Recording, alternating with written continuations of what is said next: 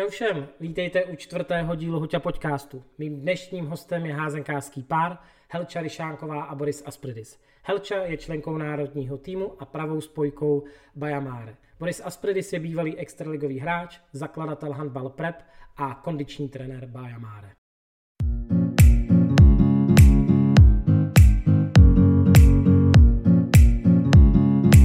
Čau Helčo, čau Boro. Čau. Čau. Čau, čau. Uh, moc děkuji, že jste přijali pozvání do našeho podcastu, moc si to ocením. Děkujeme za pozvání. Uh, první otázka je jasná, řekněte mi, jak se máte a jak vlastně zvládáte uh, tuhletu náročnou dobu, která je pro všechny z nás nová? No, snažíme se, snažíme se si to zpříjemňovat, jak se dá.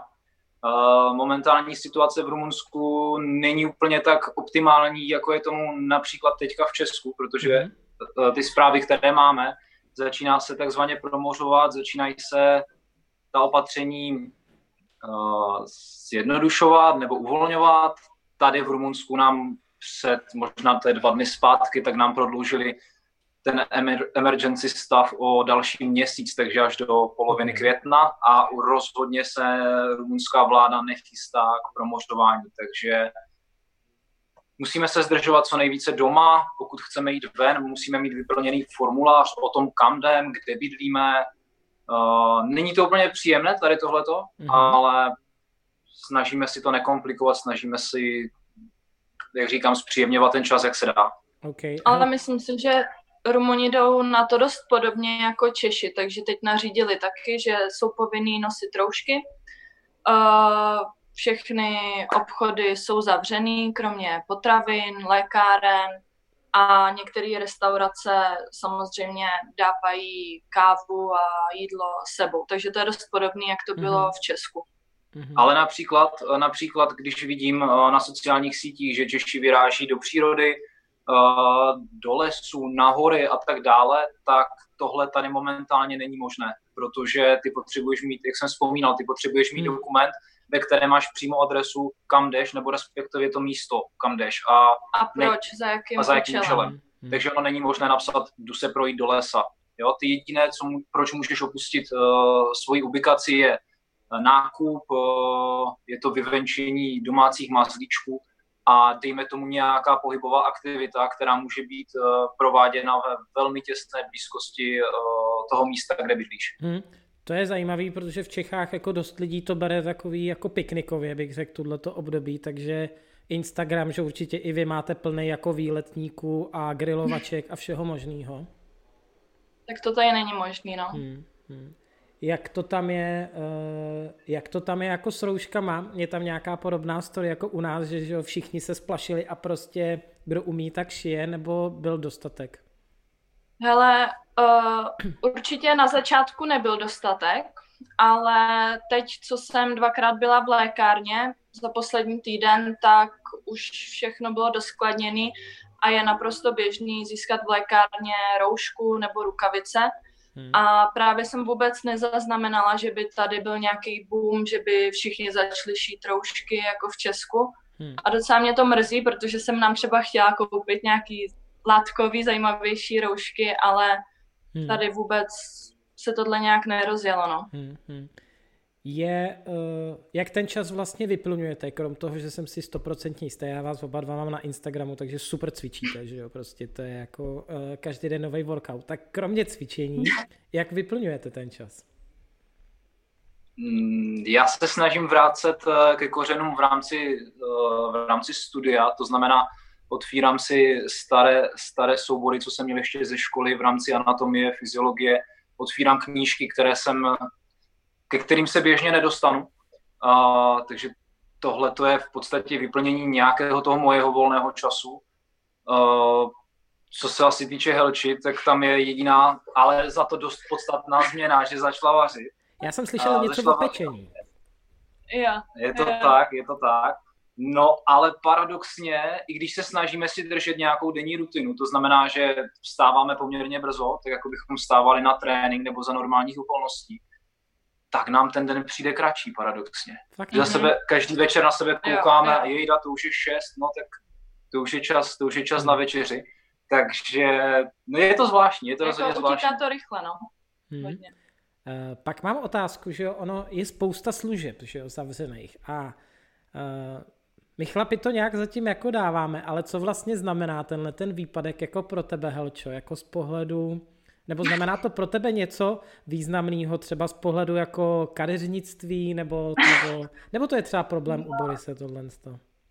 No, jako paradoxně je to větší problém u Borise, protože já jdu ke kadeřnici tak jednou za rok, abych si nechala zastřihnout uh, konečky, mm-hmm. ale Boris ten už tady jako dva týdny naprosto šílí a asi vidí všichni, že má momentálně kšiltovku, takže tu nesundává z hlavy teď. Tahle otázka byla čistě náhodná, Boro, jako. To, to, to samozřejmě prostě mě tak napadlo, jako. Uh, takže pod tou šiltovkou jako máš tam nějakou nespokojenost, jo? Jo, a my jsme jako se už s Andy nabízeli pro Borise i pro Milana, že bychom je ostříhali, ale nechce se jim do toho jít, no. Jo? Já bych Nevím byl ochoten do toho jít, já bych byl ochoten do toho jít, kdyby si to hol, nejdřív holky na někom nacvičili a Milan se nabízí.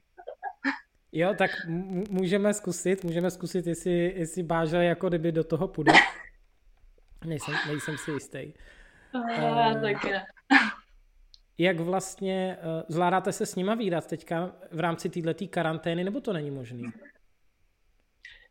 Asi no. bych to, ne, asi bych to neměl říkat nahlas, protože moje maminka to nerada slyší, ale, ale jo, snažíme se aspoň jednou za čas se potkat. Po... My tady máme hlavně na rohu lékárnu, takže oni si vždycky do toho papíru napíšou, že jdou do lékárny Jasně. a přitom jdou za náma, takže to takhle mají pošéfovaný. Hmm, hmm. A teď vlastně je i vídáme docela často, protože uh, karanténní doba je pro někoho složitější než pro jiné a u Andy s Bážou je to velký přest ohněm jejich vztahu, takže... jednou za dva dny, tak potřebujou si od sebe dát chvíli oraz, takže tady hlavně třeba Andy jako nás chodí často navštěvovat teď. Jo, takže ba- Báža mezi tím hraje hry, předpokládám, že jo? A vy já, já, pev, já pevně věřím, že dělá domácí workouty, co má, co má, co má naprogramované. No, tak k tomu se určitě ještě dostaneme, k tomu se určitě, k tomu se určitě ještě dostaneme. Uh, já tady mám ještě jednu poznámku, že vy i hrajete dohromady nějaký hry, že jo? A máte nějakou jako oblíbenou. Uh, jaká je vlastně, Boro, tvoje nejoblíbenější tato hra? Víš nějakou? Jako... Moje nejoblíbenější? Asi se bavíme o stolní hře, že jo? Ano, ano, ano. Moje nejoblíbenější hra? Je ta otázka podložena nějakou ironií nebo sarkazmem, nebo... Samozřejmě, protože to by mě jen tak všechny hry vyhrávám já s Andy. Já tady mám poznámku, tak já to prozradím, já tady mám Ligretto. Ligretto. Ligretto, ano, ano. To my s Andy milujeme, protože už v minižačkách na soustředění jsme tuhle hru furt pařili a kluci prostě za žádnou cenu to s náma nechtějí hrát. To by v těch minižačkách mělo zůstat. Počkej, já si ale... myslím, že v těch minižačkách to mělo zůstat, tady tahle ta hra. Takže nejsi v tom dobrý, jo? Ne. Nejsem fanoušek, je to. Ne, není v tom dobrý. Ty, ale já to vůbec neznám, tuhletu hru. O čem to je? No, nejlíp je to pro čtyři lidi a každý člověk má balíček, kartiček, kde jsou čísla od jedničky do desítky a ještě to má čtyři různé barvy. Mm-hmm. A úkolem je zbavit se jakoby zjednodušeně co nejvíc těch kartiček a vždycky se musí vykládat na stůl uh, pořadí od jedničky do desítky. Takže je to jakoby o postřehu, o rychlosti. Mm-hmm. Ne, není to o ničem. Je to prostě o ničem, takže plácáme rukama ne. přes ruce. Oni to sabotujou. Jsem tam Milan zvedne ruku, já jsem vítěz. Takže ne, úplně to není jako super hra, to asi, asi, asi znám jiné lepší okay. stolní hry, teda, ve kterých třeba my jsme, my jsme velmi dobří. To žádná aktivity, nejde. Že jo, tak v tom jsme mástři. Absolutně. Hrajete aktivity, to, to je docela dobrá věc, hrajete aktivity spolu jako pár, nebo, nebo se musíte rozdělit? Ne. ne, já vždycky hraju s Andy a uh, Boris s Milanem. Tak to nemůžete vyhrát, ne? Takže no, víme, jak to dopadá, samozřejmě. No jsme dobří, jako, jsme hodně dobří. Jsme, jsme fakt hodně dobří. Ale já si přesně jako myslím, že aktivity je věc, která by se neměla hrát v páru, pokud není to úplně takový to, nebo málo párů znám, který to spolu můžou hrát, protože já vím, že já jsem to vždycky ve třetím kole byl úplně, ty vole, jako, protože tohle nevíš, jo, no protože jsi koukat, no, jako, no. Máme. Přesně takové je Míla s Borisem, přesně. Ne. Okay. Každopádně dobrý, dobrý point, že v párech by se tahleta hra neměla, neměla no, rozhodně no, no, no. Tak myslím. Okay. S tím souhlasím. Uh, jste teďka v Rumunsku, určitě se o něm budeme bavit, uh, jaký, jaký je tam život a tak dále, ale asi si to vezmeme trošku víc jako po pořadě, než, uh, jak jste se k němu dostali. Uh, mě by možná teďka zajímalo, um, Helčo, tvoje to je vlastně začátky s házenou. A tady já si vlastně nejsem jako jistý, protože já, já, já vím, že jsi byla v dorosteneckých kategoriích nebo relativ ve Slávii, ale nevím, jestli jsi náhodou nezačínala na Astře. Pamatuju si to dobře nebo špatně? Jo, jo, jo. jo, jo Přesně je to tak. Jo, jo. A jak ses dostala vlastně k házení? Pamatuješ si to? No, já, já jsem původně na Astru chodila na moderní gymnastiku, což je docela jako vtipný, protože teď nejsem schopná ani udělat kotrmelec pomalu, mm. ale uh, já jsem se vlastně k házení dostala přes moje dvě sestry, protože mám dvě starší sestry o deset a o jedenáct let a obě uh, v tu dobu hrály házenou, takže my jsme se pořád chodili dívat na jejich zápasy, na turnaje a podobně. A já jsem asi po roce, co jsem vlastně dělala tu moderní gymnastiku, jsem začala tak koketovat s tím, že bych chtěla začít hrát házenou, protože se mi líbilo, jak to bylo kolektivní, že jo, děti tam běhaly spolu na hřišti a, a všechno. Takže vlastně mi bylo šest let a uh, začala jsem chodit na Astru na házenou. Takže jsem šla vlastně ve šlep jejich svých sester. Mhm, mhm, hezký. Jak to, vlastně, jak to vlastně bylo u tebe, Boro? Jak ty jsi se dostal k házení? A ještě by mě vlastně, já tu otázku jako rozšířím o to, že nevím, jestli vlastně všichni vědí, že ty máš napůlřecký původ, je to tak? Ano, tak by ano. Mě vlastně zajímalo, jestli, protože to vlastně si nejsem jistý, jestli to sám vím, jestli jsi tam vyrůstal, nebo si rovnou vyrůstal tady. Tak možná začátky házený a vlastně jak se, jak se dostal na půl, na půl řek do Ostravy. Uh, já tvoji otázku akorát přehodím, aby, okay. to, dávalo smi- aby to dávalo smysl. Uh, uh-huh. Já normálně jsem narozený, nor- normálně narozený v Ostravě. Uh-huh. I můj tatínek je narozený v Ostravě. O, což, o co jde, jeho oba dva rodiče jsou, jsou Řeci, kteří uh, jako velmi malé děti uh, za občanské války v Řecku se dostali do Česka. Uh-huh. Uh, ta občanská válka probíhala tuším mezi roky devatenáct set čtyřicet šest a čtyřicet devět a oni v roce čtyřicet osm vlastně byli naloženi uh, do takových vlaků, ale nepředstavíme si vlaky jako, jako vlaky, prostě byly uh, ve vozech, které byly určeny um, dobytku a těm dětem řekli, že jedou, že jedou na, na tábor, jedou prostě na zahraniční tábor a až do nějakých sedmdesátých, osmdesátých let neměli možnost se dostat zase zpátky do Řecka, takže to byl takový tábor na cirka dvacet let. Pro, moje, pro moji babičku a pro mojeho dědu to bylo už na doživotí, mm-hmm. protože v Česku zůstali. To znamená, oni se ve čtyřicátém osmém dostali tímhletím způsobem do Česka, kde vlastně, když je přijímali, tak každou skupinu lidí, nebo respektive těch dětí, poslali do jiného dětského domova. A na moji babičku, na mého dědu byl dětský domov Sobotín, myslím, myslím, že je to takhle. A, a oni se paradoxně poznali, až když jim bylo devatenáct, ale přitom ten původ uh, mají takový, že žili ve vesnicích patnáct kilometrů od sebe. Ale až když jim bylo devatenáct, až jim dali volný prostor uh, z těch dětských domovů, tak uh, se poznali až, až, až takhle později. Mm-hmm. To asi možná krátce k té historii, uh, proč to moje příjmení je, je řecké. A co se týče těch začátků, tak uh, já nevím, no, no to nebyl žádný, žádný super příběh. Prostě byl jsem v první třídě a máma usoudila, že by bylo fajn začít chodit na nějaký sport.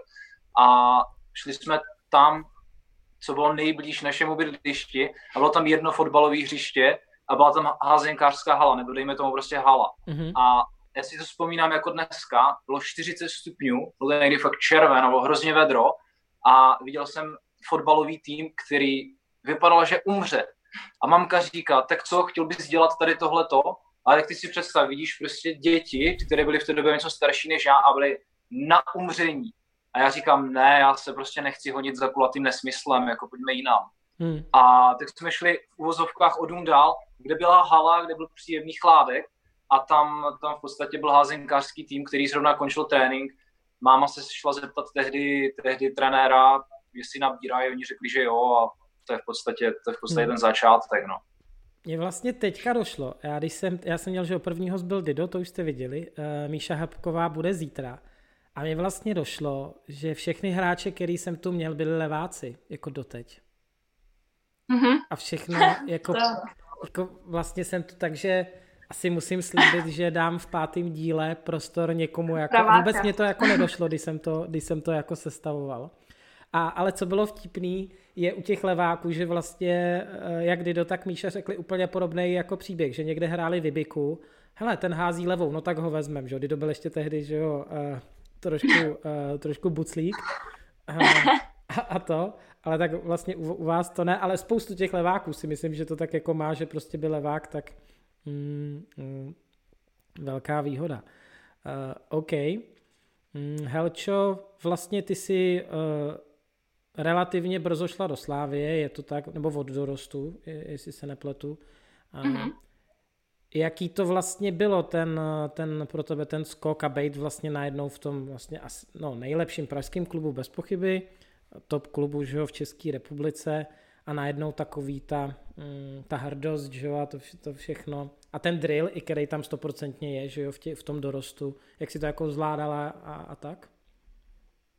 No, já jsem vlastně do Slávie šla do mladšího dorostu v rámci uh, sportovního centra mládeže. Mm-hmm. To je něco, teď jak jsou ty regionální centra, tak dřív byly vlastně ty tři sportovní centra mládeže, bylo to na Slávii, potom myslím, že ve Zlíně a v Olomouci. Mm-hmm. Takže vlastně už ve starších žačkách za mnou přišla paní trenérka Papežová, nebo spíš za mojí mamkou a vlastně ji představila tady ten... Uh, tady to centrum, jak to funguje a zda bych chtěla tam, tam jít do mladšího dorostu.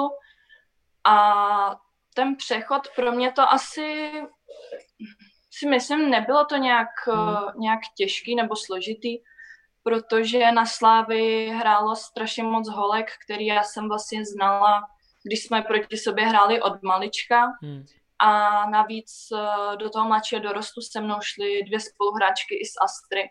A víceméně jsme se tam potkali prostě hráčky i z celé České republiky, protože Slávie stahovala i hodně hráčky z Havlíčkova Brodu třeba. Mm. A všechny jsme se tak nějak znali z různých turnajů a vlastně mm. od dětí jsme proti sobě hráli. Takže to, to v tomhle to nebyl problém. A co se týče... Uh, nějak té úrovně, tak úplně si nepamatuju, že by to byl jako nějaký problém pro mě. Já jsem se na to strašně těšila, protože mm. jsem vlastně šla do nějakého profesionálnějšího prostředí, což jsem si prostě od malička přála. Pro mě bylo třeba od malička sen dostat se do reprezentace a věděla jsem, že tohle je prostě zase další mm. krok k tomu. A hlavně já bydlím kousek od Slávie v Praze, takže hmm. v tomhle to bylo v klidu. Jestli si dobře pamatuju, tak byli jste, nebo ono skoro každý ročník tam Slávie se umístuje, týden zpátky by za normálních okolností byl handball cup. Máš zlato z handball cupu? Jo, jo, jo, mám. Jak myslím, na... že, myslím, že dvě dokonce, jo? Ale úplně, já už se to jako nepamatuju. Ale jako, abych pravdu řekla, to byl i jeden jako... z těch snů, proč jsem šla ráda do Slávie, hmm. protože jsem věděla, že určitě se třeba dostaneme do finále Pragáče a v té době to prostě pro každý dítě, pro každého dorostence, to je no, sen jasný. Jako zahrát si finále Pragáče, takže i proto jsem se hrozně těšila tam jít do Slávie, hmm. protože jsem věděla, že určitě budeme bojovat o ty nejvyšší hmm. příčky. My jsme nikdy v mých, jako když já jsem byl v žákovských nebo dorosteneckých kategoriích, tak nikdy jsme se nedostávali moc daleko, jako maximálně nebo nějaký osmifinále nebo prostě že jo, něco. Ale i tak to pro nás byl jako vrchol, vlastně vrchol té sezóny dost možná, jako jo, speciálně v těch žákovských, ještě úplně takovej svátek. Mm-hmm. Boro, ty jsi měl, že jo, spojený uh, začátky s Ostravou, je to tak, ale dorost si odehrál v Karviní, je to tak, že jo, že si tě stáhla. Uh, no, ono, ono to nebylo dorost, dorost, dorost, já jsem strávil v Ostravě, ale takový ten přechod, takový ten přechod mezi dorostem a mužskou kategorií, tak jsem strávil v Karviné jeden ročník a v podstatě Karviná tehdy ještě měla juniorský, juniorský tým, který byl vedeným trenérem Hudečkem a on si mě ještě jednoho mého bývalého spoluhráče uh, stáhl na ten ročník do juniorky. Takže to, nebyly, takže to nebyl vlastně dorost, ale, ale normálně seniorská soutěž. Myslím si, že to byla tehdy druhá nejvyšší soutěž no. česká a Ostrava v té době, respektive chlapy, kde já už jsem normálně hrával, tak ty hráli druhou nejvyšší. To znamená, pro mě to bylo naprosto ideální hra tyhle ty dvě soutěže. Hmm. Strávil jsem tam jeden rok, to jsem byl zrovna ve čtvrťáku na Gimplu a po téhleté sezóně už začala ta extraligová štace. Hmm, ale ty si chvíli ještě hrál, že, protože já si pamatuju, že my jsme proti sobě párkrát hráli, že jo, první ligu. To teda musím říct, já jsem si to tady i poznamenal, že nezapomenu na první zápas v Ostravě, kde jsme prohráli o góla. Nevím, jestli si tehdy hrál, teda se přiznám. Ale úplně si pamatuju, že jo, tam je hrozně málo místa za brankovištěm a je tam rovnou, jsou tam ty žebřiny, že jo. A úplně si to pamatuju prostě, jak náš golman udělal zákrok, vyrazil to do těch žebřin. Od těch žebřin se to odrazilo pravému křídlu. A myslím si, že jsi to nebyl ty, ale. A to dalo góla. A teďka ne, ty vole, jako. Normálně, že jo, prostě, prostě regulérní a teďka všichni, ty vole. Rupli jsme tam o góla. Nebylo tohle, podle mě to v koncovce, nebyl to ten gól, co to rozhodl. Ale mám takovouhle vzpomínku, pak už jsme tam, myslím, vyhrávali, ale tohle to byl můj první zápas v Ostravě, jako. Jo, jo, jo, já jsem vlastně i Jestli si dobře vzpomínám, tak počas všech těch extraligových angažmá, tak jsem hrával, tak jsem hrával v podstatě uh, i v Ostravě, pokud se to nekrylo. Takže já si myslím, že jsme se v té první lize potkávali společně možná tři sezóny. Jo, jo, já si, tě, si, jo, jo, já, já, já, já si tě pamatuju. Pamatuj si, to je vlastně otázka na oba dva, tady mám jako připravenou a nevím, pro koho bude jako těžší. Víte, kdy jsme se poprvé potkali? Jako dohromady? No, My tři no, dohromady. No. Já s, s každým z vás, protože to bylo jako i, i jindy. Uh, my jsme se poznali. Já asi ne. Hele, já jsem, já jsem přesvědčený, že to bylo na hřišti. Já jsem přesvědčený, jo. že to bylo na hřišti, tam, kde jsme se potkali poprvé a kde jsme se možná potkali podruhé a komunikovali jsme spolu, tak byl Silvestr v Písku. Jo, jo, se, přesně tak. Byl to, ale poprvé jsme se potkali jako na zápase a kde jsme se poznali, jako byl, byl Silvestr, že u Kačky Keslíkový. A s Helčou to byla, a to, je, to si úplně, já si to pamatuju do dneška. To byl, uh, ty jsi byla podle mě ještě v dorostu, si myslím, jako. A byl a Ivoš Šafář, že on, náš, uh, můj spoluhráč, tak ten tehdy te, te hrál v Dukle, nebo možná s náma alternoval k nám do toho. A když Kauli, náš trenér, byl na chatě, tak u, Ivoš uspořádal party a vy jste tam byli. Jo. Jste tam byli. A já si úplně pamatuju, když jakože nějak jsme se bavili a nějak, ty jsi mi nějak vysvětlovala, jakože vy hrozně trénujete. A jako, ano, tak počkej, počkej. A ty nám dělali, tak počkej, za kolik máš kůp, nebo jak máš kůpra. Úplně si to pamatuju, jak jsi mi začala vysvětlovat, jak máš kůpra. A teď já jsem něco odpověděl, ale pamatuju si, že jsem měla lepšího než já samozřejmě, že? Ale jsem tehdy kecala, řekl, řekl jsem něco jiného. Hodně trénovala to v té době. No, tak jasně. Uh, okay. Jo, tak to si pamatuju, no. No, no, no. Jako ne toho kůpra, ale... Jo, no tak to, to byla vůbec, tam se stalo hodně věcí, ale to nejde úplně tady říkat do, do, tohodle, do tohodle kanálu, ale tam jakože to byla sranda. Uh, OK. Uh, jaký to bylo, Helčo, pro tebe um, vlastně ten přerod, kdy ty jsi ze Slávie vlastně šla, uh, dá se říct, do, konkurenc, do konkurenční, nebo konkurenčního klubu, jaký, jak to bylo vlastně pro tebe těžký rozhodování, jak se to stalo, že jsi šla vlastně ze Slávie do Mostu? No, um, jak to popsat tu situaci? Popiš to bez cenzury. Uh, ne, prostě uh, vlastně pan Jung z Mostu za mnou přišel už, když jsem byla poslední, když jsem nastupovala do poslední sezóny v, uh, ve starším dorostu, hmm. uh, tak přišel vlastně zase víceméně za mojí mamkou s nabídkou, že by mě chtěli do Mostu. A že by šlo o hostování, takže bych mohla hrát i za Slávy, i za Most a třeba tři tréninky bych byla na Slávy, dva tréninky bych byla, bych byla v Mostě. A v té době já jsem měla jít do třetíku na Gimplu a vůbec se mi nechtělo v tomhle nějak jakoby operovat, že bych musela dojíždět do Mostu a trochu jsem se bála toho, že by toho bylo moc na mě a nezvládala bych to, takže jsme tu nabídku odmítli. Mm-hmm.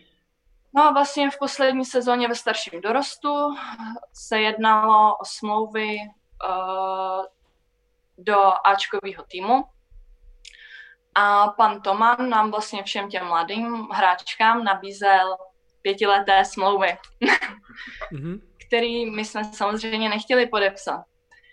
No a ještě v té době na Slavii uh, byly fakt vynikající hráčky a nebylo moc možné se prosadit jako mladá hráčka v tom kádru. Takže jsme vlastně víceméně všechny šli do Ačka s tím, že si nezahrajeme. No a tak jsme s panem Tomanem měli různé diskuze ohledně té smlouvy, i hlavně že jo, rodiče, protože já myslím, že mi v té době ještě ani nebylo osmnáct. A uh, zase se to dostalo k panu Jungovi, že máme nějaké neshody na Slavii a ještě nedošlo k podpisu smlouvy.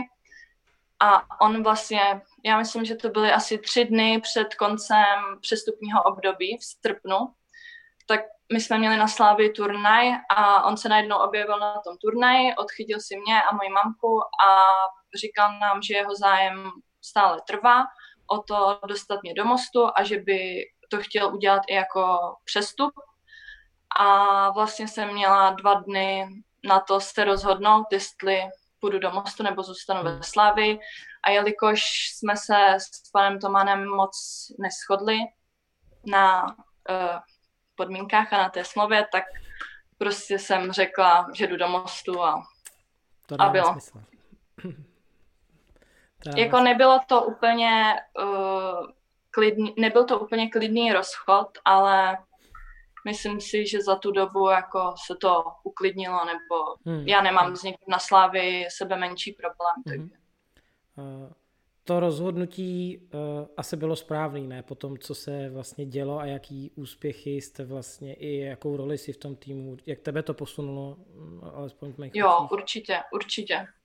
Vlastně já jsem přišla do Mostu, kdy uh, tam trénoval pan Kučka a tu sezónu uh, vlastně ještě nebyl Most na tom top levelu. My jsme skončili, myslím, osmý v té sezóně, ale bylo super, že jsem fakt dostávala hodně herního prostoru a to si myslím, že mi fakt hodně pomohlo. I vlastně s ohledem na to, když se podívám, jak dopadly moje vrstevnice, co zůstaly na Slavii, hmm.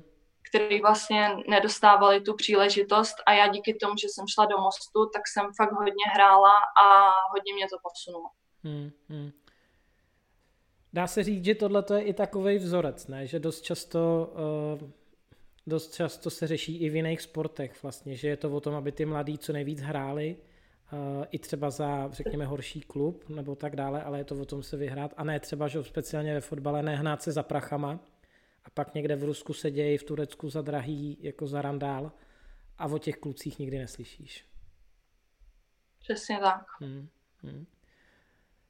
K Mostu se určitě ještě zpátky vrátím, teďka odskočím zase zpátky k Borovi. Já když jsem se koukal na tu tvoji extraligovou, extraligovou štaci, tak uh, ty, jsi snad, ty jsi snad byl v každém tradičním klubu.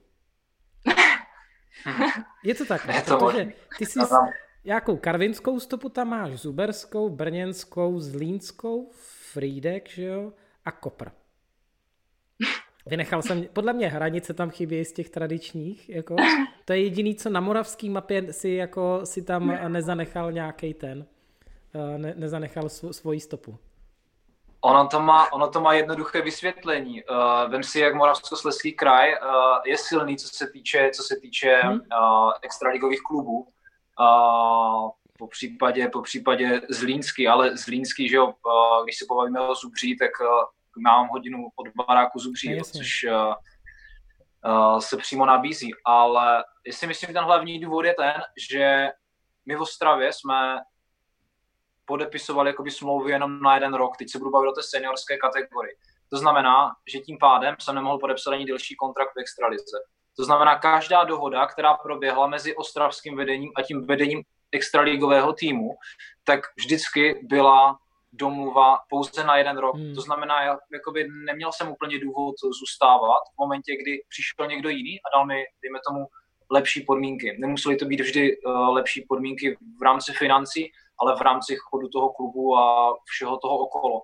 Takže jak říkám, já jsem fakt neměl jakoby důvod uh, zůstávat, protože po tom roce jsem vždycky ten kontrakt vypršel a já jsem měl volnou cestu. Hmm. A musím já říct, jsem že jsem se taky trošičku, trošičku hledal, jo.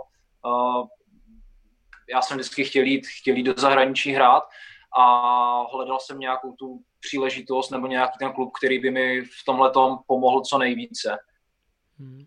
Takže to je asi, asi takové vysvětlení toho, proč... Ne, jasně, já jsem to nemyslel ani špatně, protože mě je to jasný, že vše, je to jako kousíček. Spíš já vlastně, když jsem si to včera rekapituloval, já to vím, jenom mi to prostě nedošlo, že jo? Protože si tě pamatuju uh, uh, z těch dresů, že, jo? Že to postupně... A vlastně mi vlastně to jako nedošlo, až když jsem si to připravoval a psal. Uh, která já když ta... ti skočím do řeči, když ti skočím teďka do řeči, ono já nejsem úplně ojedinělý případ, protože když si vybavíš všechny ty kluky, co proti tobě hráli, tak ono, je to, ta cesta je velmi podobná, no. Jo, uh, a i v podstatě to funguje i v rámci uh, extraligy, jo, hmm. Ti kluci se pohybujou mezi Frýdkem, Kopřivnicí, Zubří a prostě takový tady ten trouhelník, ještě spousta kluků má nějaký background z Karviné, takže ono jako na té severní Moravě je to, je to naprosto častý jev. Pokud máš v Čechách tři kluby, čtyři, Plzeň, Duklu, Lovosice, Jičín, tak taky tam můžeš vidět určitý vzorec, že ti kluci se taky takhle posunou. Akorát ta, ta hustota těch klubů na severní Moravě a trošičku dál směrem na západ je, je, je docela dost hustá, takže ono se to nabízí. Jo, určitě máš pravdu. Na který z těch, který z těch roků, nebo na který vzpomínáš nejradši? Ať už z pohledu třeba toho klubu jako takovej, z pohledu toho zázemí, jestli, já nevím, jestli to třeba bylo Zubří jako velký klub, nebo minimálně z těch moravských na mě takový jako uh, největší, nebo co ti dalo nejvíc herně, nebo třeba která sezóna se ti povedla nejvíc v tvých očích? Mm-hmm. O, určitě, já na každý ten klub nějakým způsobem vzpomínám, protože strávil jsem tam vždycky rok, v Kopřivnici dva, a každý ten klub něco, něco ve mně zanechal, ale...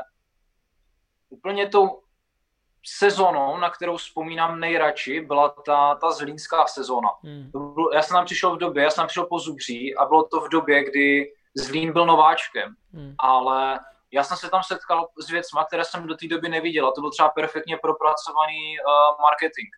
My opravdu jsme viseli na billboardech ve městě, uh, po každém zápase bylo V I P sezení ze sponzory. A to byly takový detaily, které například z toho Zubří, z Kopřivnice nebo z Frýdku, kde jsem, kde jsem byl předtím, tak jsem, tak jsem neznal. Navíc celková ta atmosféra v tom týmu byla, byla hrozně fajn, byla přátelská a bylo to zapříčiněno i tím, že uh, byla spousta kluků místních, to znamená Zlín, ti kluci prošli si samozřejmě Zubřím, to tak je standardní vzorec a byla tam hrozně dobrá parta. A vzhledem k tomu, že my jako nováček jsme měli pár překvapivých výsledků, porazili jsme Duklu, vyhráli jsme, vyhráli jsme v Zubří, uh, tak to všechno jenom umocnilo jakoby, takovou tu pohodu. A jedna věc, uh, možná se tím někoho dotknu, ale Zlín byl jediný manšaft, který někdy v rámci extraligy každý měsíc zaplatil tak, jak měl. Každý měsíc prostě, a byl jsem ještě student v té době, takže uh, se bavíme o tom kapesném, ale prostě ve Zlíně byla ta jistota, že když se bavíme o patnáctém, tak patnáctého každý měsíc, což uh, v jiných klubech takhle, takhle nebylo. Na tuhle tu vzpomínám nejradši, ale největší stopu ve mně zanechala ta brněnská sezóna, kde se postavil velmi silný manšaft a my jsme tam získali bronzové medaile. Uh, myslím si, že jsme v té sezóně měli i možná vyšší ambice, nebo respektive myslím si, že jsme měli skončit možná i výš, že jsme si měli zahrát finále s Plzní. Nakonec jsme nepřešli teda přes lovosický tým, který kdy my jsme vedli dva nula na zápasě v semifinále, ale Lovosice to pak otočili na, na tři dva. Uh, na tuhletu sezonu vzpomínám nejvíc, nebo ta ve mně nejvíce zanechala z toho důvodu, že uh, má moje nejlepší. Uh, nakoupil jsem tam i do řeckého nároďáku, uh, dostal jsem se díky tomu i velké uvozovky do zahraničí, čili pak na Slovensko, a taky, že jsme tam zůstali šest měsíců bez peněz. Hmm. A otevře ti to oči, hele, je tady tenhle ten sport jako OK? Jako... Hmm. Já jsem si, do té doby, já jsem si vždycky přál být, dejme tomu, profesionál. A v momentě, kdy jsem podepsal svůj opravdu první profesionální kontrakt, kdy jsem nemusel chodit do práce, tak to vypadá, když je první rok, kdy jsem do té práce musel jít, protože v momentě, když tě klub nezaplatí od srpna do prosince, tak ti nezbývá nic jiného, než, než jakoby jít něco dělat. Takže já jsem tehdy ještě při té brněnské sezóně uh, šel do školy. Hmm. Takže byla to taková sezóna paradoxů, ale jo, vzpomínám na ní, dneska na ní vzpomínám hmm. dobrém, dejme tomu. Určitě se ještě vrátíme a pár slov ztratíme o tom řeckém nároďáku. To je něco, co mě určitě zajímá, jestli jsi si všimnul, jako jaký barvy jsem si i vzal. Ah, dobré, dobré. Což mi došlo, až já jsem si přivez víc triček a říkám, no tak počkej, tak tohle to je jasný, to se neznamená. Teď by mě zajímalo zpátky k Helče. Vlastně ty, my jsme si spolu zatím povídali jenom o tom prvním roce, ale pak přišla ta vlna úspěchů, je to tak. Jak na to vzpomínáš a co třeba bylo nejsilnější pro tebe? Uh, jako, mám z toho určitě skvělé vzpomínky, ale pro mě asi to není tak emočně... Ned- nedalo mi to takové emoce jako ostatním holkám, protože já jsem v té éře prodělala i strašně moc zranění kolena. Hmm. Takže jsem musela jít dvakrát na operaci křížového vazu, kdy jsem vlastně byla tři čtvrtě sezóny mimo. Takže vzpomínám samozřejmě na to, jako byly to skvělý roky. Měli jsme hlavně třeba ten první rok super partu mm-hmm. a jako jsou to vzpomínky k nezaplacení, že jo. Já nevím, jestli vůbec ještě někdy třeba se mi povede vyhrát evropský pohár a to bylo něco neskutečného. A ty nervy v těch zápasech, to prostě ve člověku zůstane, zůstane navždy. Ale mám tam pořád takový ty černý myšlenky, že pro mě třeba osobně to nebyly úplně, úplně nejšťastnější hmm. roky házený. Chápu. Já jsem vlastně uh, díl před váma, uh, tady byl uh, Dušan uh, Polos, kterým jsem vlastně tohleto rozebíral, on přesně říkal, Že, že si myslí, že dost možná jako hodně dlouho, jestli vůbec někdo vyhra, český tým vyhraje jakýkoliv evropský pohár, to prostě i, i kdyby jako challenge. A to bylo neuvěřitelné. Já si na to pa, pa, pa, pamatuju taky. Pamatuju si na tu sedmičku Péti Vítkový, kterou jsem zmiňoval mm-hmm. v tom předchozím mm-hmm. díle. Jako. A Dušan říkal, o, tak to bylo šílený, to jí to tam jako upadlo. A, ale, ale rozumím. Ty si... A možná taky se na to zeptám, ale vlastně nemyslím, ty jsi aktivně v tom byla. Čím si myslíš, vlastně stejná otázka, čím si myslíš, že bylo to, že vás Slavia nedokázala porazit ten Most v této éře a vlastně i dlouho jako potom, v těch finále té české části. Jo. A já, já, jsem, já jsem i byl ve spoustě těch zápasů, protože jsem je komentoval na Slavii. A ten tým tehdy byl jako fakt silnej, že jo. Prostě byla tam jako uh, Kecla, Háňa, Knedla ještě byla v Čechách, jako byl ultimátně silnej ten tým. Uh, I možná silnější a prostě ale ten, ten jako, já jsem to říkal i, i Dušanovi, prostě ta síla té střídačky, úplně celá ta energie toho týmu byly, byly jako jinde. Jak to vnímáš? Uh, přesně, já si myslím, že to bylo v nějaký... Jako bude to znít jako klišé, jo, ale přesně v té vnitřní síle. A to si myslím, že do nás dostal ten Dušan. Hmm. Protože, uh, jak říkáš, já si myslím, že na hřišti ty síly byly prostě, to bylo vyrovnaný. Jako hmm. na obou stranách hmm. byly skvělý hráčky a skvělý uh, individuální osobnosti, co mohly rozhodovat zápasy. Ale Dušan... To je, je to i těžký popsat, jo, ale Dušan do nás dostal prostě něco, abychom sami sobě věřili, abychom věřili v ten tým a přesně nějakého tady toho vnitřního ducha.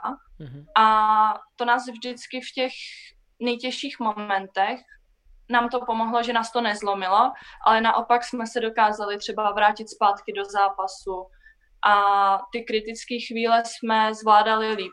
Takže myslím si, že to je nějaká ta vnitřní chemie, co to se hmm. prostě těžko jakoby vysvětluje. No. Hmm. Jak vnímáte, to je možná otázka na oba dva, jak vnímáte roli, vlastně nějakým způsobem je to psychologie, je to mentální coaching. Jak vnímáte tuhle tu roli a myslíte si, že to je něco, co je dostatečný v současný házený naší, pojďme to stáhnout na, na, na naše české prostředí, anebo naopak jako uh, to tam není? Že v ostatních sportech si můžeme říct, že to vidíme mnohem častěji prostě.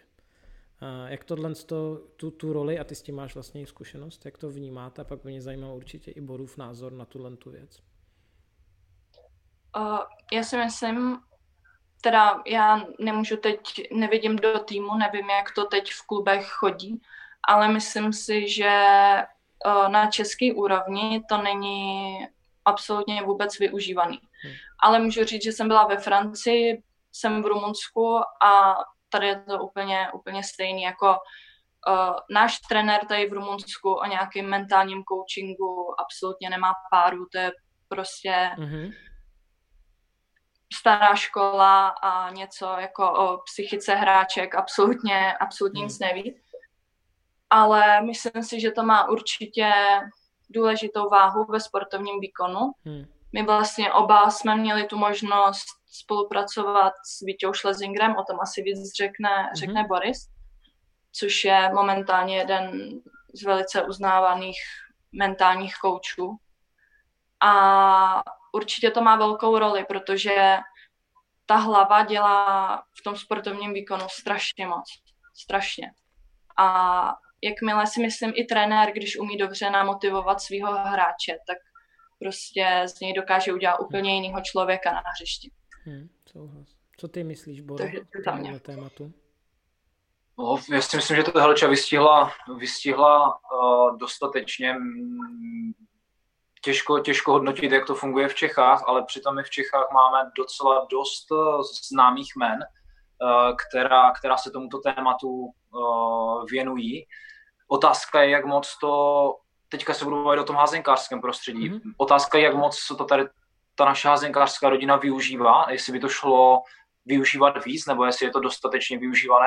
Já budu kritický, já si myslím, že využívané moc není a přitom je to jeden z velmi, velmi, velmi důležitých prvků toho, toho dnešního úspěchu. Mm. Především nemusíme se bavit o sportu, můžeme se bavit o biznise a, a tak dále. Jo.